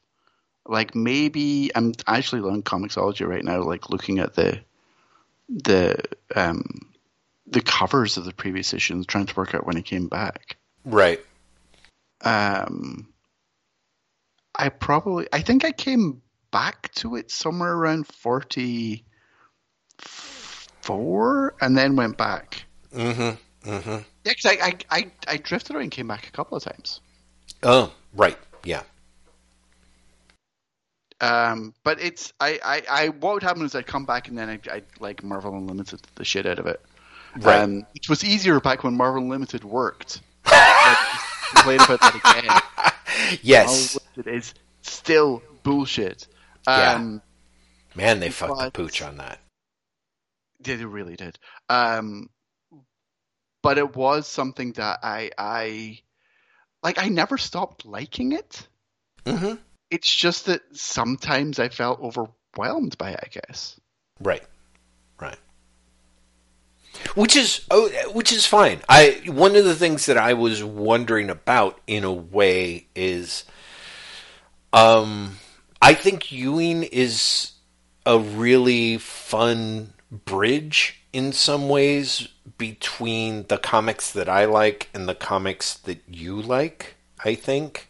Um Yeah, and very much. yeah, and I think sometimes if the dial gets turned too much in one direction or the other, um, you know, either of us could be a little bit more put off by it. Like I kind of I- I- feel I'm, I'm really curious. Like, what other Ewing are you reading? Well, I think at the moment I'm reading. Uh, I was thinking of the Defenders miniseries, which has that really lovely art by that's Javier Pulido, or Yeah. is that? Oh, it looks amazing. It It's, looks- it's not Javier Pulido. It's Javier uh, Rodriguez. Oh, Javier Rodriguez, right. Yeah. Fabulous, fabulous looking. And it's really got um, Ewing kind of doing some, again, kind of like self consciously big, crazy Marvel comics of a certain stripe. It leaves me colder than the Hulk. And I'm kind of curious if it's something that maybe resonates stronger with you. I don't know if it resonates stronger, but it feels more arch. Mm. Um, it feels like Defenders is uh, Ewing working within. Uh, I feel that Ewing has uh, different voices Mhm. for his, his Marvel work, especially. hmm And one of those is a Marvel voice, Mm hmm right? And so something like Defenders. And honestly, something like Guardians of the Galaxy, I think, are more of a Marvel voice. And maybe when I say Marvel voice, I really mean like a Steve Englehart voice. Mm-hmm. but it's it's it feels like he's writing in character, Yeah, yeah, I Right? think right. hmm uh, and I like that character, Mhm. and I like those comics, and those comics are doing things that I like them doing, hmm right? But for example, Guardians of the Galaxy, I thought was a really good run. It, it's I'm really sad that it ended early, or ended where it ended, but it really feels like it got cancelled. It feels like a book that got cancelled, like it ended three issues after their relaunch. You know, Wow. Yeah. I don't really believe that they did a three part relaunch for a three part storyline. right. You know, Right. that just seems unusual. Um, but it, like, even when I was at my most into Guardians of the Galaxy, I felt like it, uh, I felt like it was the sort of comic that you wouldn't necessarily like, even though you like Al Ewing. hmm You know, uh, or or something that you would appreciate more than like.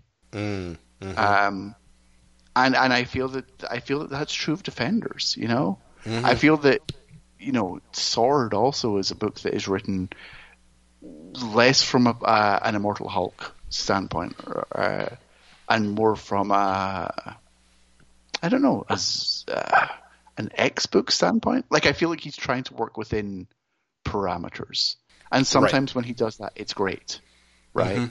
And sometimes when he does that, it's fun, but kind of throwaway. You know, right. I think if Defenders didn't have Javier Rodriguez drawing, I think it would be a very different comic, and I think it would be more throwaway. right. You know, Yeah. I I, think Javier Rodriguez is doing a lot of the heavy lifting on that comic. Right. Well, yeah, and I I think that's I think that's actually one of Ewing's strengths is that he meshes with his artists and he's kind of marries his tone to it or or or modulates his tone with it. One of the things that I think I like what I was going to say for me is is that I think that Ewing's work on Immortal Hulk is him at his he always has a strong formalist streak in him, um, which is one of the things that I like. And I think he also has a strong, compassionate humanist streak in him, which I which I think we both like. But I think you much. respond to more in the than the formalism part and kind of the you're very happy if it goes messy. I guess. And so part of me with Immortal Hulk was as it kind of moved into its final quarter, I kind of found myself being like, "Oh, I wonder maybe Graham doesn't wouldn't like this because it feels very schematic." You know what I mean? Like it's it's Ewing is playing out his hand. He's building towards something, but there's kind of uh, everything is mostly serving uh, the purpose of building towards this final issue. And and that's something that I don't even necessarily think of as formalism, although I think you're right that it is, but I don't think of it in that framework.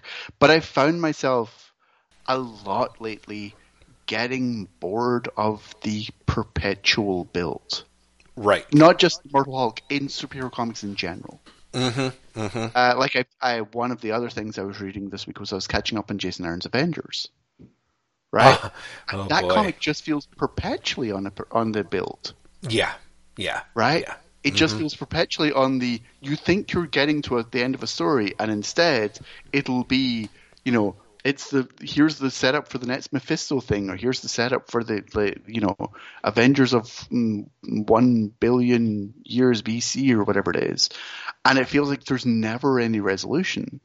Um, and I don't think Immortal Hulk was that at all. I think Immortal Hulk was clearly building towards a resolution and clearly had uh, had paced itself better, shall we say, than than Aaron's uh, Avengers. But it was a similar thing where I'm like, this this doesn't end, Right.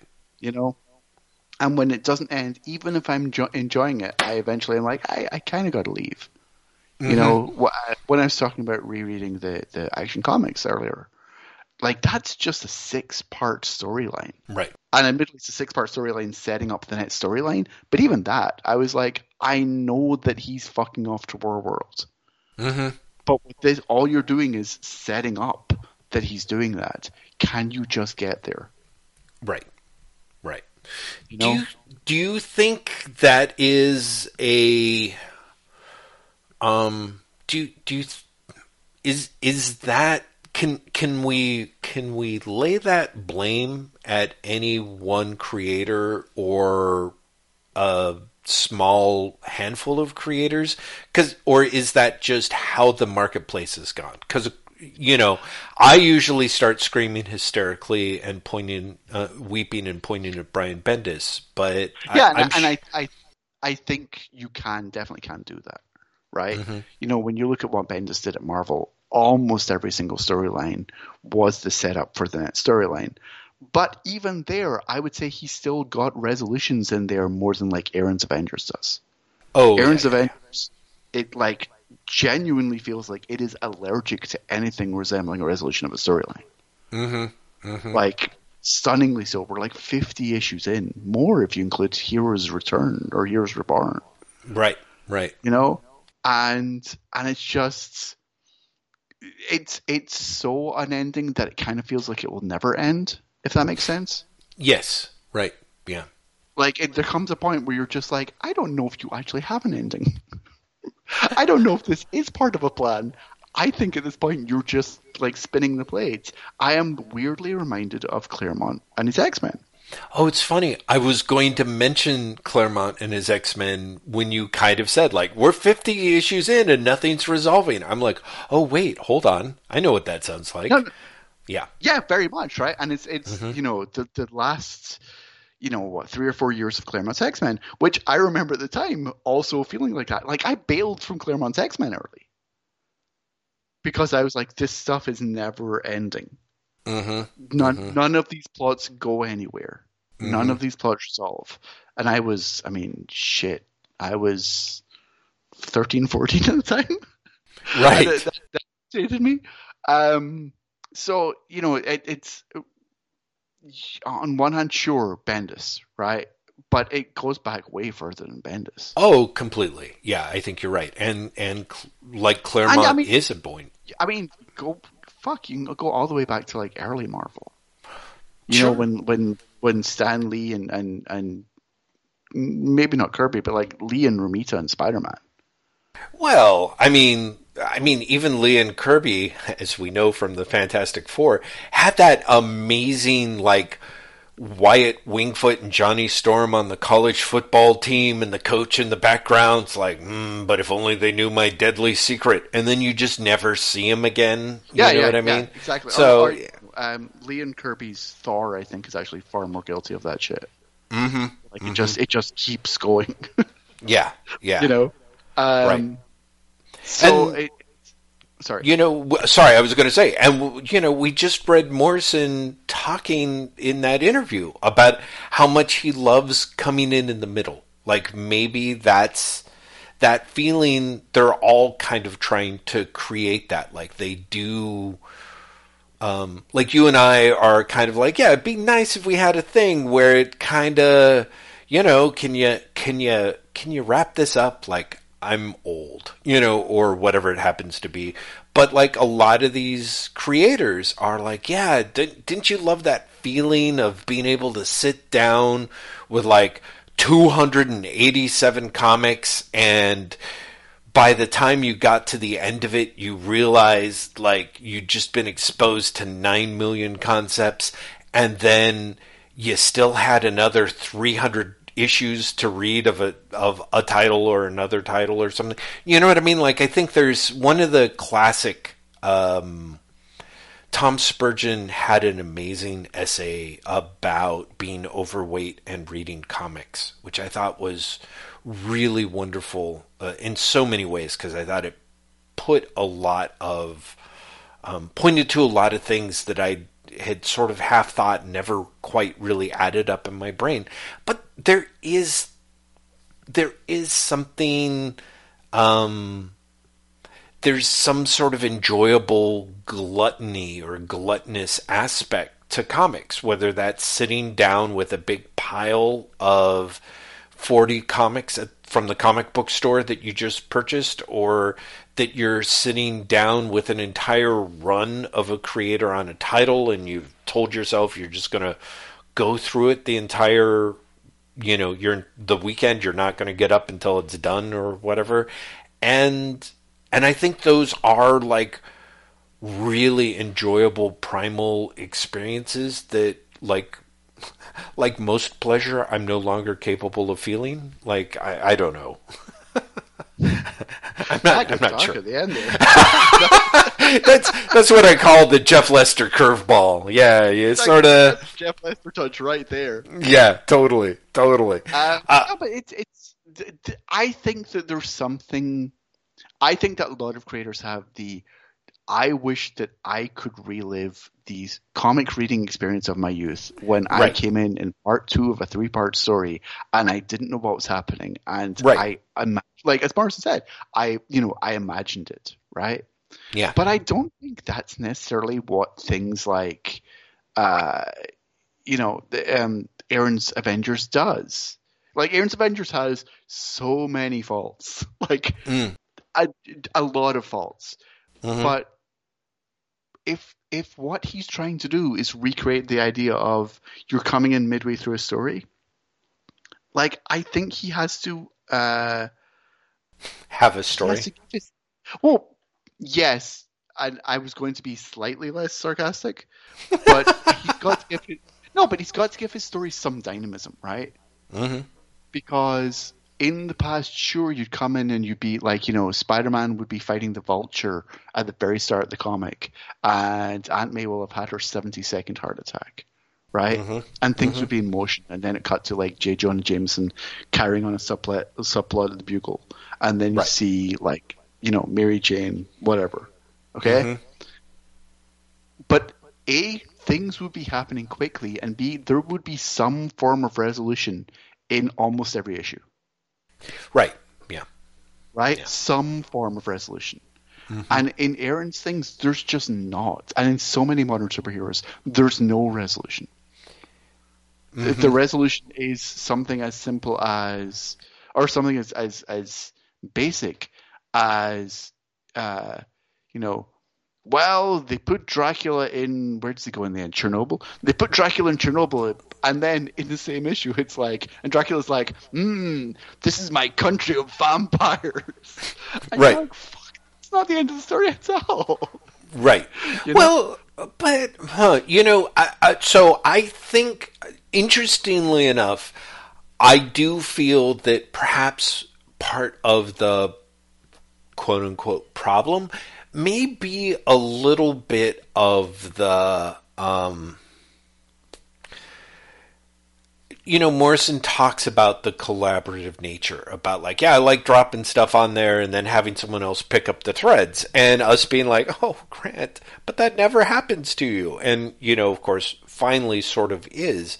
But I do think that there is a little bit of the. Um, as weirdly dissonant as it is to have Jerry Conway and Don Newton be like, ah, I'm going to wrap up this New Gods Tale, there was at least sort of a feeling of how do I put it? Like everything, like like you said, there's there's sort of a forward movement. I think there's a lot. I've cooled on uh, Jason Aaron's Avengers considerably, in part because I think there have just been two shitty arcs, and I didn't get all the way through Heroes Reborn or Heroes Return before Marvel updated and, and fucked me uh, on on Marvel Unlimited.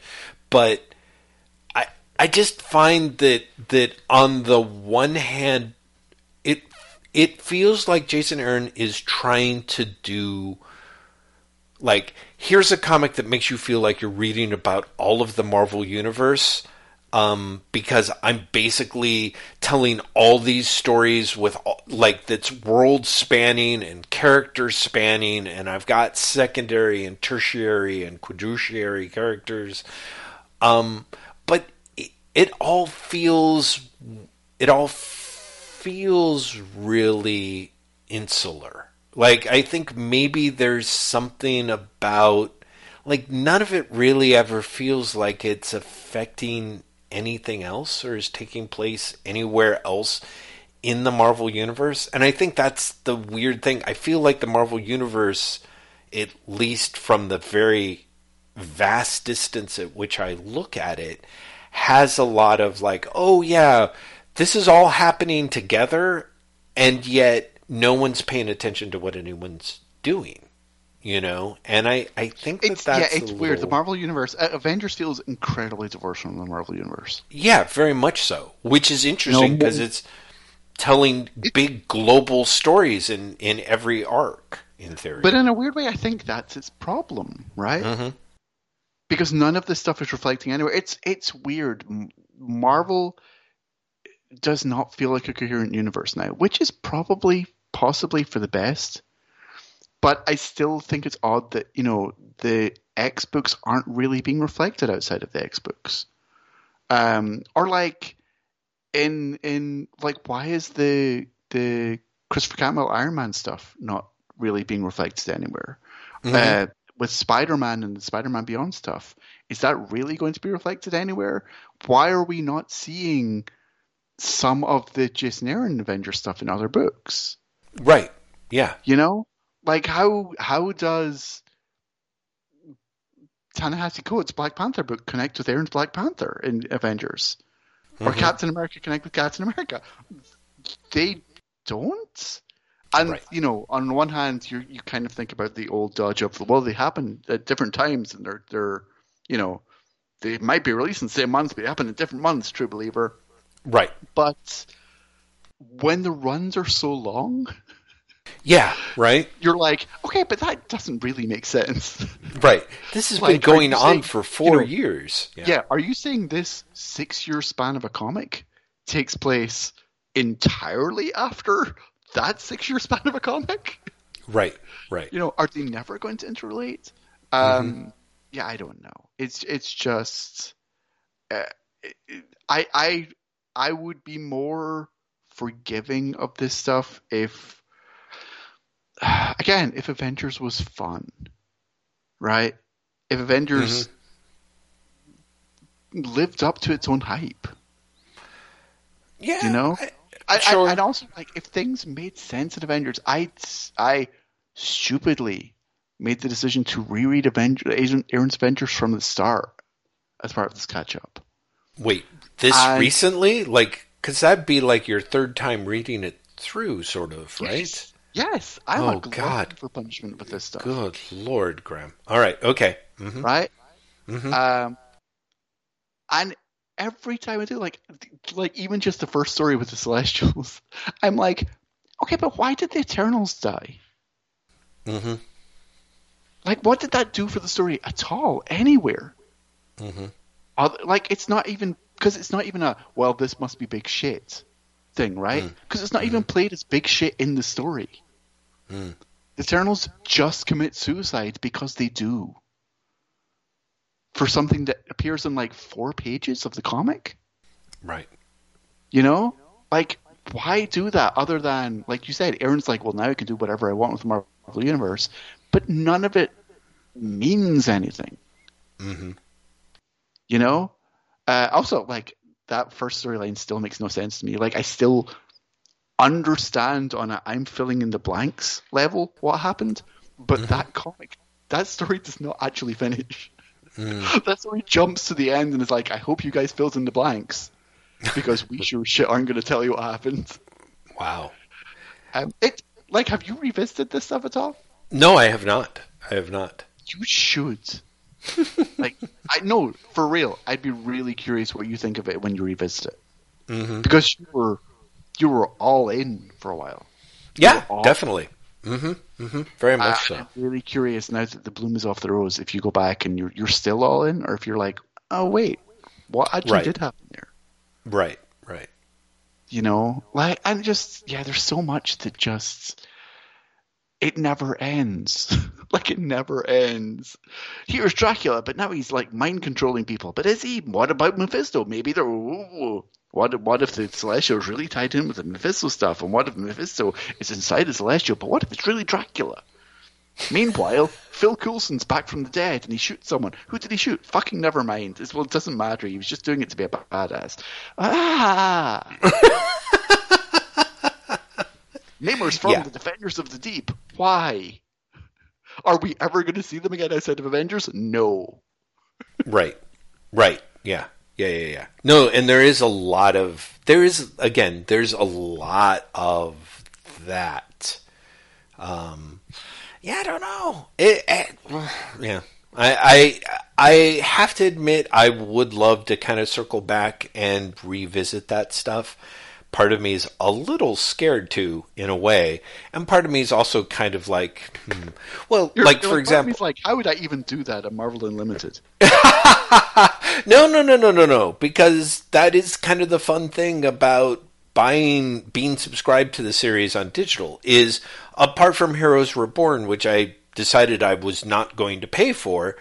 Oh, are you, you know, on Comixology for all of this? Yeah, I'm on Com- Comixology. Um, I've been subscribed since the the boot of the issue, so in theory, I can just just plow right through them. Um, but I mean, I kind of had that moment, like, here's Immortal Hulk issue 50, read it, really enjoyed it, and in the back of my brain, both coming up on issue 50 and after reading issue 50, I was like, you know, I should sit down and reread the whole thing. Like, I think that would be really fun, especially considering how much some of the pieces for, planted in the very beginning come back and resonate at the very end. So that mm-hmm. should be really enjoyable. And and I don't know, I just had that moment of like I'm not sure I'm ever going to do that. Like, you know, like it's, I it's weird, right? Like I mm-hmm. I also was like I I kind of feel like I want to read all of Mortal Hulk. And the strangest thing is my first thought was I think I only want to do that in print. Oh, interesting. I don't think I want to do that digitally. Hmm. And I hmm. couldn't tell you why. The idea of, of reading, like, it sounds strange. I feel like I can go back through Aaron's Avengers on Marvel Limited because I don't care about it that much. And so sure. it's fine for me to read like three or four issues a night. Mm-hmm. You know, like mm-hmm. that's that's okay. I I can I can uh, I I can let myself fall out of of the mood to to go to a, a place of like, well, fuck, I've got to find the comic again now. You know, right? Mm-hmm. Mm-hmm. And and the idea of doing that with Mortal Hulk feels uh, difficult. yeah. Fe- yeah. feels like it feels almost disrespectful. Because no, and just to, that, but that is because of Marvel Unlimited in the way that it's broken, or is that like if it were all that easily accessible I, I, I like, pre-update? Like if I wanted to reread uh, Immortal Hulk, I would have mm-hmm. to properly devote time and brain space to it. Mm-hmm. And you, you know, can't do that digitally, in, in, but you would in yeah, print. I, I think I yeah, I think if I was doing it in print, I think if I was doing it in like you know, mm, like the omnibus collected editions, uh-huh. I think I'd find it easier to do that. Hmm yeah, it's a really strange thing. I, I, I like I'm going to have to unpack that in my brain more because I don't necessarily understand it. Right, right. Yeah, that's. I mean, that is kind of interesting. Like, I'd be curious about the ramifications of that. I'm dangerously on the flip side of that, which is to say, um, remember that picture that uh, Comics Experience ran of me with, you know, a handful, like a literal armful of graphic novels and books and things. Um, and this, do you know how many of those I've actually read? Still zero, still zero. They're still sitting on my on my shelf. I've moved them from two different shelves. They keep getting closer and closer to my desk, but I don't read them. Like I'm really I'm actually so weirdly in the opposite end of the space of I don't really want to read something unless it's unless it's digital for a number for weirdly a number of reasons. Um, and that's it it's again, I feel like I'm on the opposite end of the spectrum. I'm like I certainly can read stuff digitally and quote unquote read it too fast, maybe, but it's also easier for me to sit down and reread. It's also easier for me to space out and stare at a page or a page composition or something in a way that is can be harder for me to do when I am um, reading a graphic novel and I'm kind of trying not to break the spine, you know? Um, mm-hmm.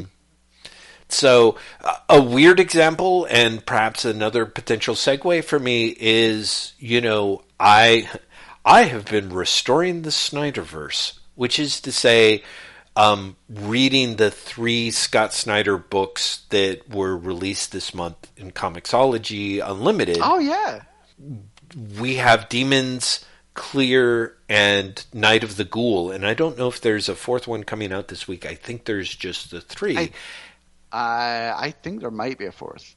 I know I, that he's planned like eight or, or something. Well, like yeah. That. Exactly. And he may be holding off. It's sort of, I, I don't know. I definitely know that it was a, kind of a very smart synergistic thing to have like a new one every week this month because it was kind of like, oh, right, yeah, I'm tracking that. No, I got to pick it up.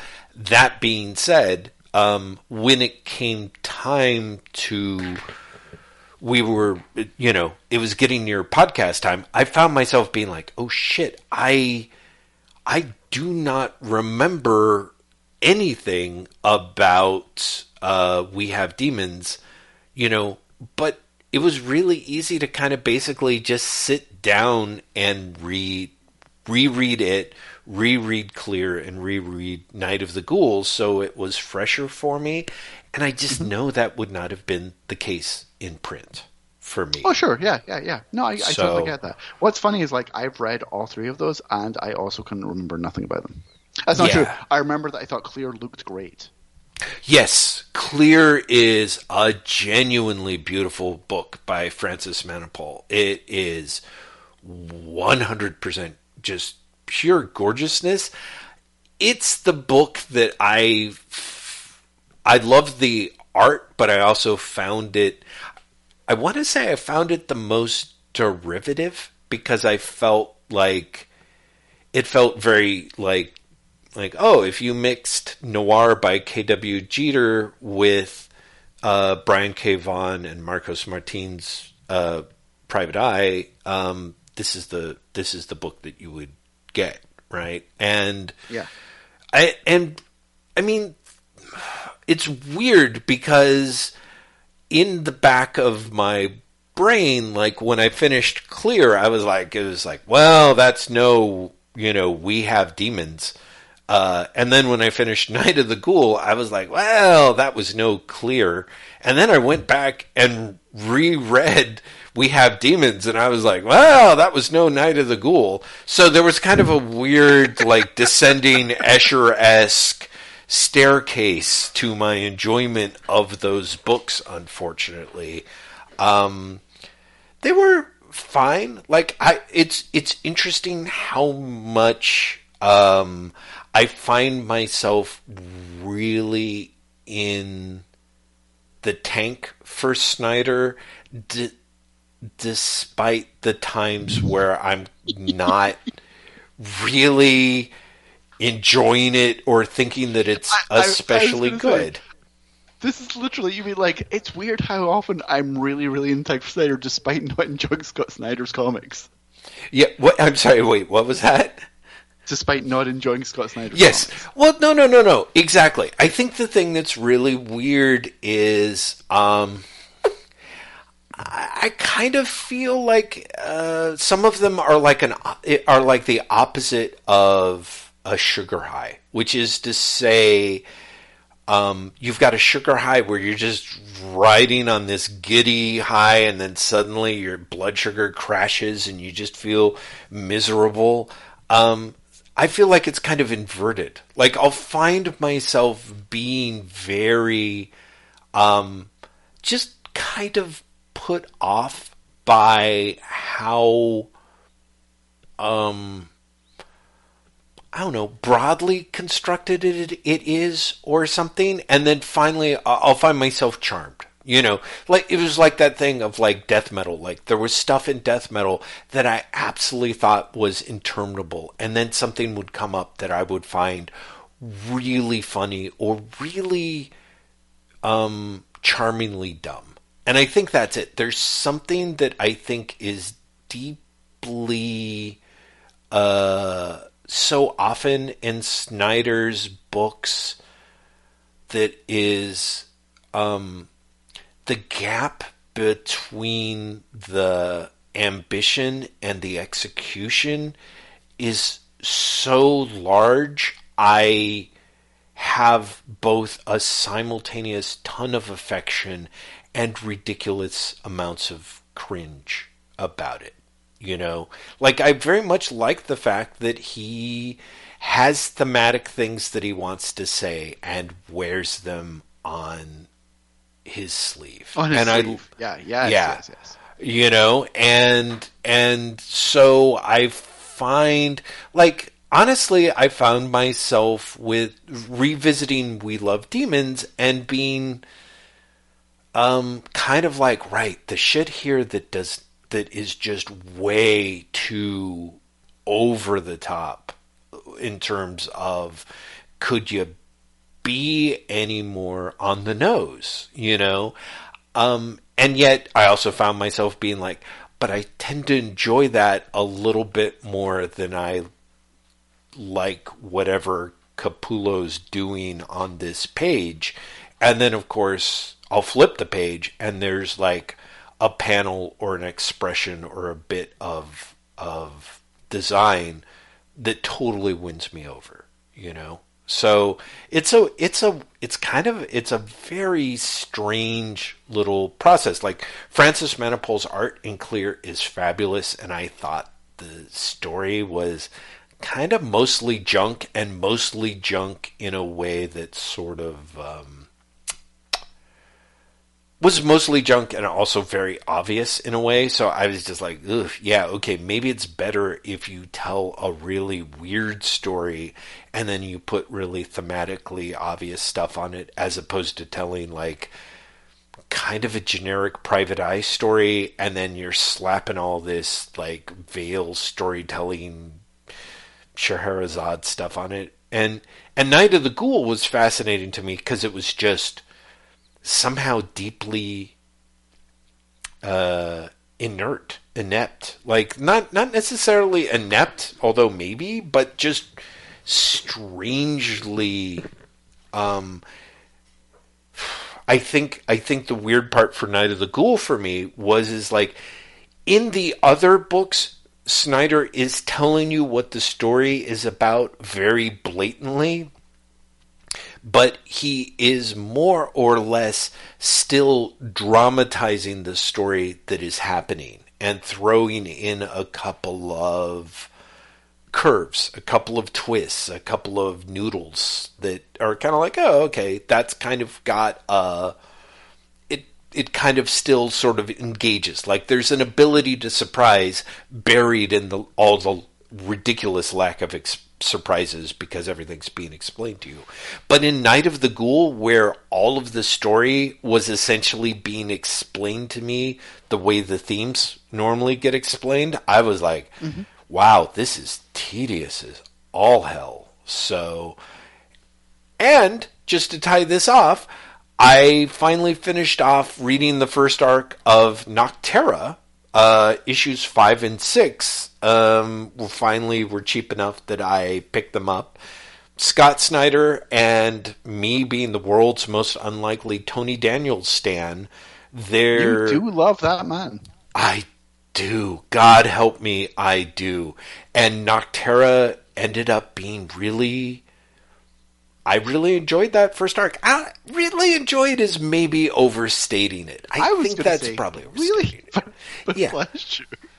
Yeah, no, I mean, really overstate that, that is. But I, but I did enjoy it. I did think that honestly, one of the things that I thought was great about it uh, was that in issue one, there's all these pointers that make it seem like the story has to go to a certain place and resolve relatively quickly because there's lots of time is running out elements to it. And I was a little suspicious of that because I'm like, is this a continuing series? Like, I don't, I feel like this is really set up to be a six issue mini done in one now we're going to turn around and, and pitch this, and if it's a hit, we'll do more issues, maybe. And by the time I got to the end of issue six, I thought that it did a good job of telling a complete arc, having characters move through things, change by the end of them, and yet you're still in the in this world there are more mysteries and there's a bigger place and things to go. And also, she's still driving a big kick ass truck. And I was like, okay, I'm I'm in. I was really surprised because like around issue four of Nocterra, I was like, yeah, I'm not. I'm not gonna. And part of that, of course, to me is also that as much as I do love Tony Daniel, and I do, I think that he um, he's the kind of guy that sort of starts strong and finishes very meh a lot of times. Like I feel like by the time of four or five um, monthly deadlines in a row, you get a lot of like, you know, scratchy, shadowy silhouette figures that are supposed to be the main characters standing, you know, in the foreground, and then there's an incredibly scratchy, blocky thing in the background that's the building. And like earlier on, he's like going to come up with a weird angle, or he really enjoys his character designs, and he really did manage to, I think, kind of keep. Uh, he paced himself better through Nocterra. Although I think that what helped is Scott Snyder was like, what if we made the big monsters big scratchy silhouettes? And Tony Daniels like, yeah, yeah, yeah, that's great. So by the time you get to issue five or six, and you have like a huge monster rampage, um, it's like you know, it's kind of genius. It feels like the scene that is that Scott Snyder was like, okay, I have to write a big action sequence for Tony Daniel in his six month of hitting his deadlines. How about I draw a massacre scene where monsters that look like poorly drawn black blobs are eviscerating people in a way that you absolutely don't have to worry about human anatomy. You know what I mean? Like that's the kind yeah, yeah, of like yeah. just genius precision collaboration. So I don't know if they're like charging right into issue 7, but I'm kind of I'm kind of excited about it in the same way that I was excited by the 7th issue of Logan's Run, uh, the Marvel comic uh, that was going to take you past the adventures of the first movie.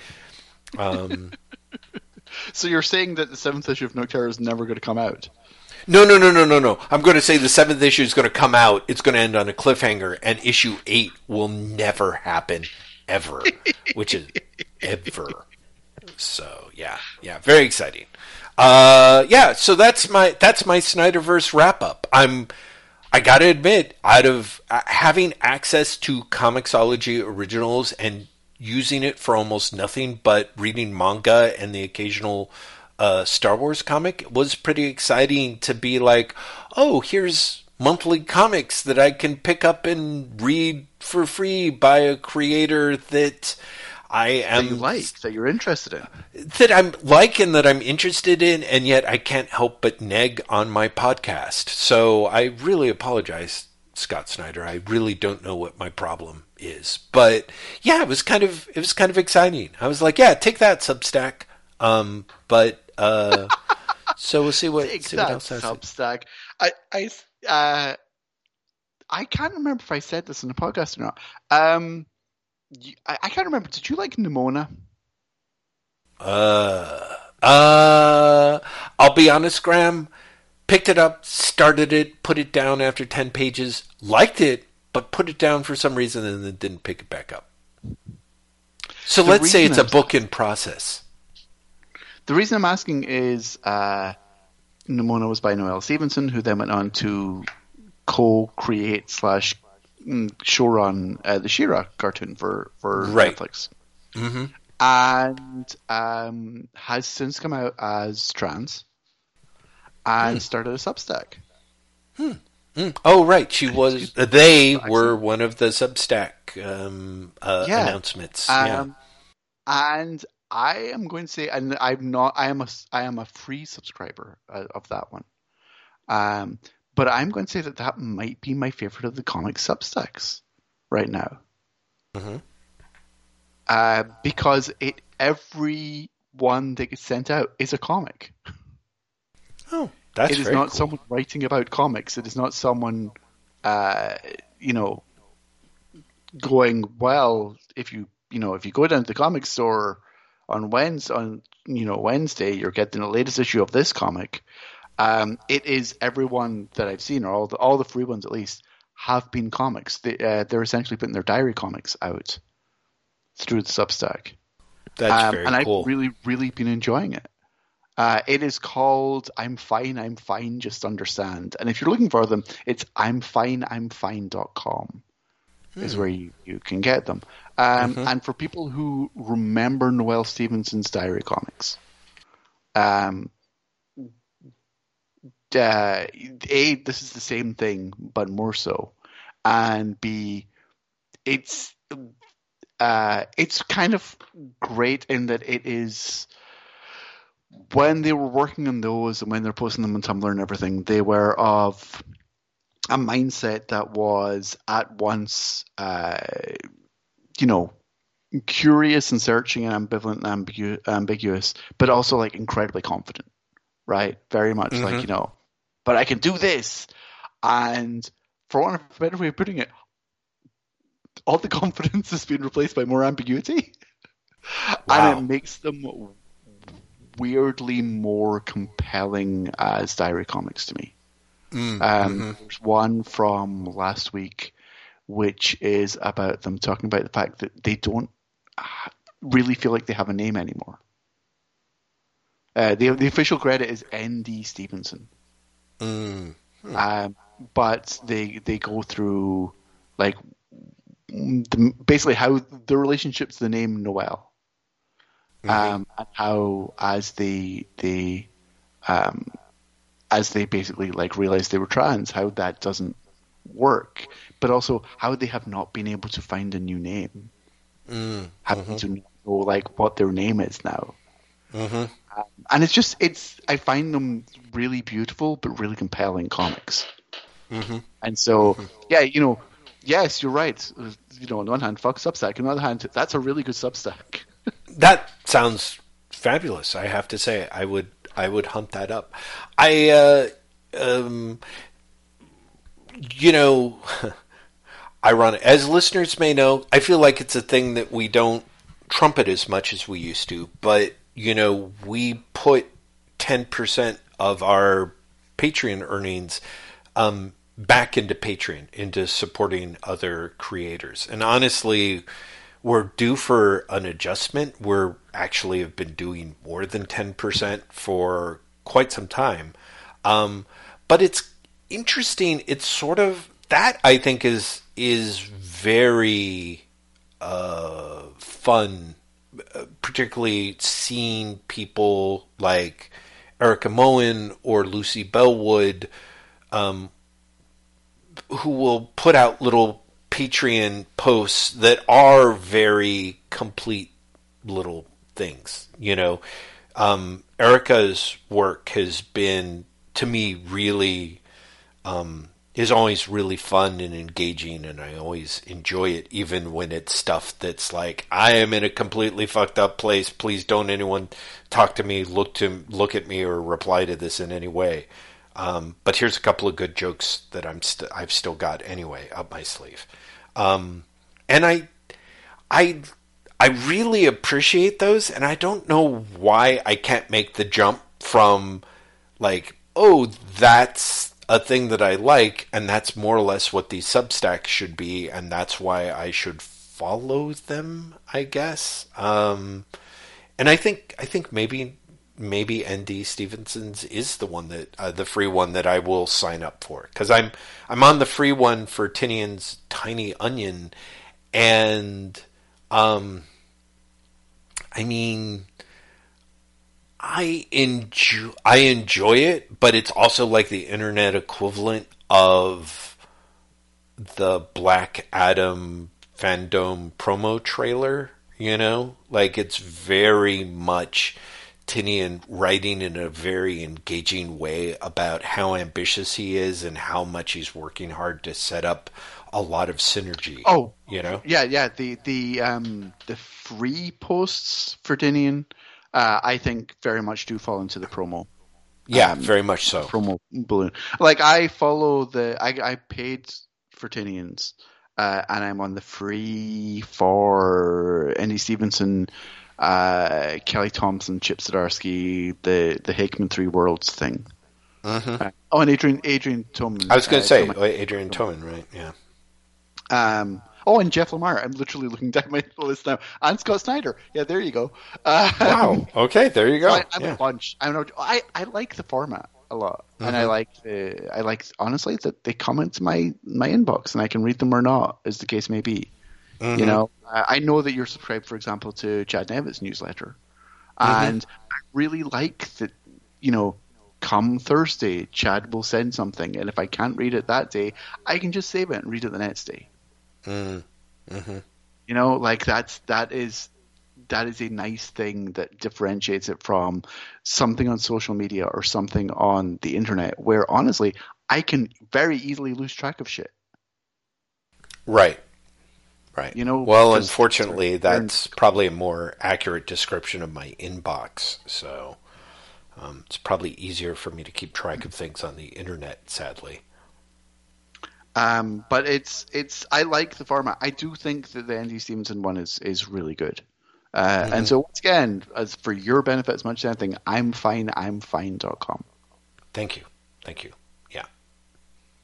In fact, hold on a second. I'm actually going to write that down because normally what happens is I do the show notes and um, you know you, mentioned 500 people and then I'm like, fuck, how do I have to, how is that spelled? And lots of internet searching and linking, but, but since this and then you send me an email and I'm just not on email on Sunday and then it, yeah, it just doesn't go and get answered. Oh, exactly. I mean, right, exactly. I don't even do that anymore. I just keep internet searching. I don't even, or I just, I, I do something clever and gloss over it, you know, so, um, yeah.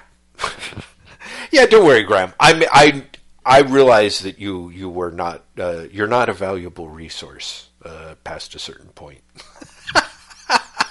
that seems fair.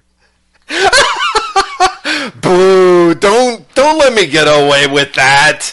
That I suck. Just tell me that I suck for fuck's sake, Graeme. That's shame on you. Oh my goodness. Um dude, you know, let me ask you, Graeme. This is maybe the third or fourth uh, maybe fifth episode that we have recorded since you got your new Mac and we no longer have to stop recording after an hour. Do you find that it flies by faster? Um, or is that Yes. just me? Like, I, No, I'm no, like, it- without without without being having to be so aware of the time, Mhm. and without stopping an hour in because we have to like restart Skype. Mhm. Um, yeah, it's it's kind of amazing. Also, I'm so surprised that it's actually my machine.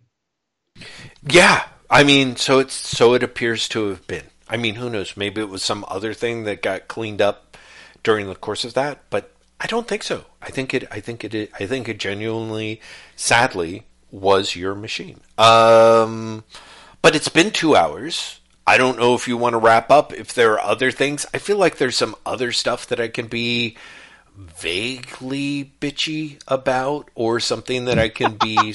Um, okay, can you be vaguely bitchy very quickly? Because I do think that two hours also feels like a long time to do a po- to, for people Yeah, to listen yeah, to yeah. a podcast. I, I- well, you know, I think that's it. Oh, of course, I think I also feel like, yeah, I'm like, oh, now you tell me, because of course, I'm like, if we don't do two hours, I'm always like, episodes. yeah, exactly. Um, no, no, no, no, no. Let's let's uh, let's give people something to look forward to. I think, uh, which is to say, in two weeks, since next week is a skip week, and um, and yeah, let's. I, I think maybe move to the to the closing roundup thing because. Uh, yeah, I don't think I, I. If nothing else, I feel like I'm never going to quote unquote hit the heights that I hit of sort of um, sexily negging Scott Snyder. So uh, you know, we should we should we should call it call it a night. I think. There's going to be show notes for this episode, including Jeff sexually negging Scott Snyder some more up at waitwhatpodcast.com. um, we have a Twitter account at Wait What Podcast. Jeff has a Twitter account at Lazy Bastard at L A Z Y B A S T I D. And I have a Twitter account at Graeme M, G R A E M E M.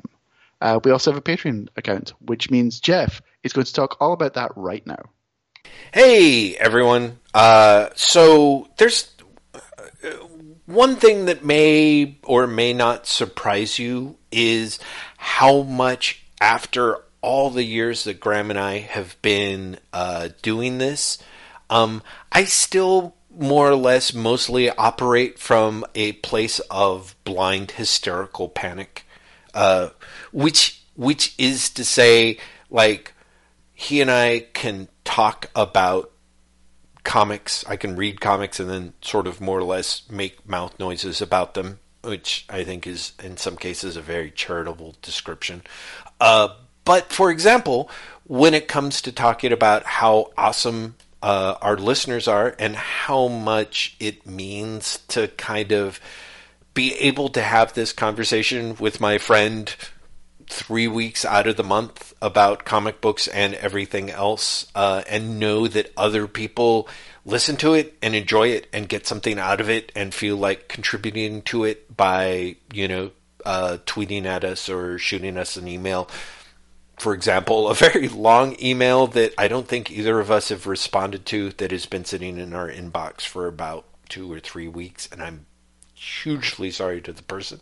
But my point being, I can't even name that person because I literally cannot bring myself to open up Gmail or just.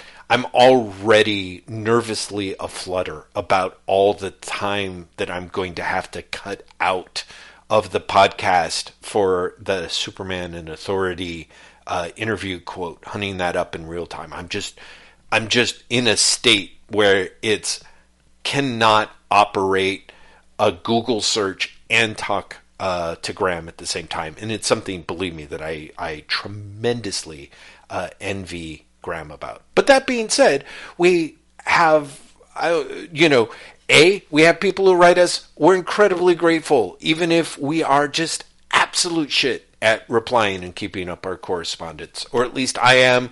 Graeme is, you know, very busy. So why? Yeah, I'm why, also I'm even worse at keeping up correspondence. Like I feel that everyone knows that about me. Well, I mean, yes. No, no, like really, Yeah. really, really bad. right, right. Everyone should know that. Uh, yeah, for all the people Yeah. that you owe correspondence to, uh, I owe correspondence like three times that. Oh yeah, I, it, it is true. Uh, and so similarly, the fine folks at Patreon, you throw us a little bit of your hard-earned dosh. We had a new patron this week, um, and if I was on top of it, I would have written down their name and thanked them so that I can start thanking and greeting uh, new contributors. And at some point, we, you know, I think we promised way back when that we would thank everyone. Eddie Webb, Jeff. Thank you, Graeme. Thanks. I really appreciate you saying that. Well, look, we got their name in. Hi, Eddie. Somehow the hi Eddie makes it all worthwhile. Eddie, thank you. Thank you, all of our listeners. Uh, thank you to the fine folks on Patreon like Eddie Webb, who throw us a little bit of their hard earned dosh, your hard earned dosh. It means the world to us. It especially means the world to me when I spent um, maybe more money than I should have trying to buy incredibly ridiculous manga on uh, Bookwalker so that I can stump Graeme in two weeks for the na- next Wait What episode for another installment of my four manga. Because, god damn it, it's got to happen sooner or later.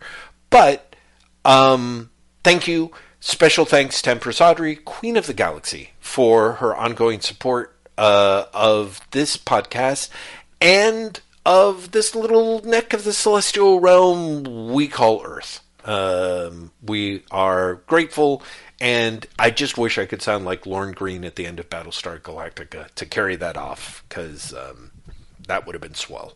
Graeme? I love that that's where you went. Um, we are off next week. Uh, it is a Yep. skip week.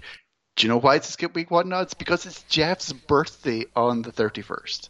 Yep. Yep. Jeff Yep. Is a Halloween baby. I remind everyone of this every year. But this means hit up your social medias, hit up the Wait What website. That just just wish Jeff a happy birthday. Just mm. let him know. Let mm. him know mm. that you know a he's getting older, and B, that you appreciate him even though he's getting older. I, I like the idea that it was going in a different direction. Let him know that he's getting older, he's getting slower, and you know where he lives. Like, do all of those things. Um, yeah. Thank you, Graeme. I appreciate that. Yes, let him know that you know where he lives. That's fine. Uh, Yeah. yeah. we're back in two weeks uh, with a regular Wait What. And uh, on that one, Jeff, I do hope that we can talk about um, Denis Villeneuve's Done, as I've taken Oh. calling it. Yes. Yeah, because I um, haven't watched it yet. Did you watch it? I meant to ask. you. Yes, yes. Shit. I'm I so have. glad I didn't ask. Okay, good, good, good. And I'm, I'm okay. not yeah. going to say anything about it, but I am hoping the next episode we're going to be able to talk about it. You know uh, what? and, you know, hmm? I was going to say maybe we should see if Chloe would be game for joining us, and Oh, we could I- talk I about Done and Malignant. Yeah. I know for a fact that she would love to. Okay. Because um, before we even started recording, she more or less was like, "I really hope Jeff hasn't seen the Dune," so that she could come on the next episode and talk to you about it. Oh, that's great. Okay, well, this sounds like this will line up pretty well. Let's see. Unless things go wrong, maybe it's going to be you, me, and Chloe talking Malignant Done, and uh, or Dune, and uh, and a couple of uh, other wacky things from there we can but hope. But yeah, that'll I, be I, uh, two weeks from now. Uh, next week, again, the 31st is Jeff Lester's birthday. Tell him you love him.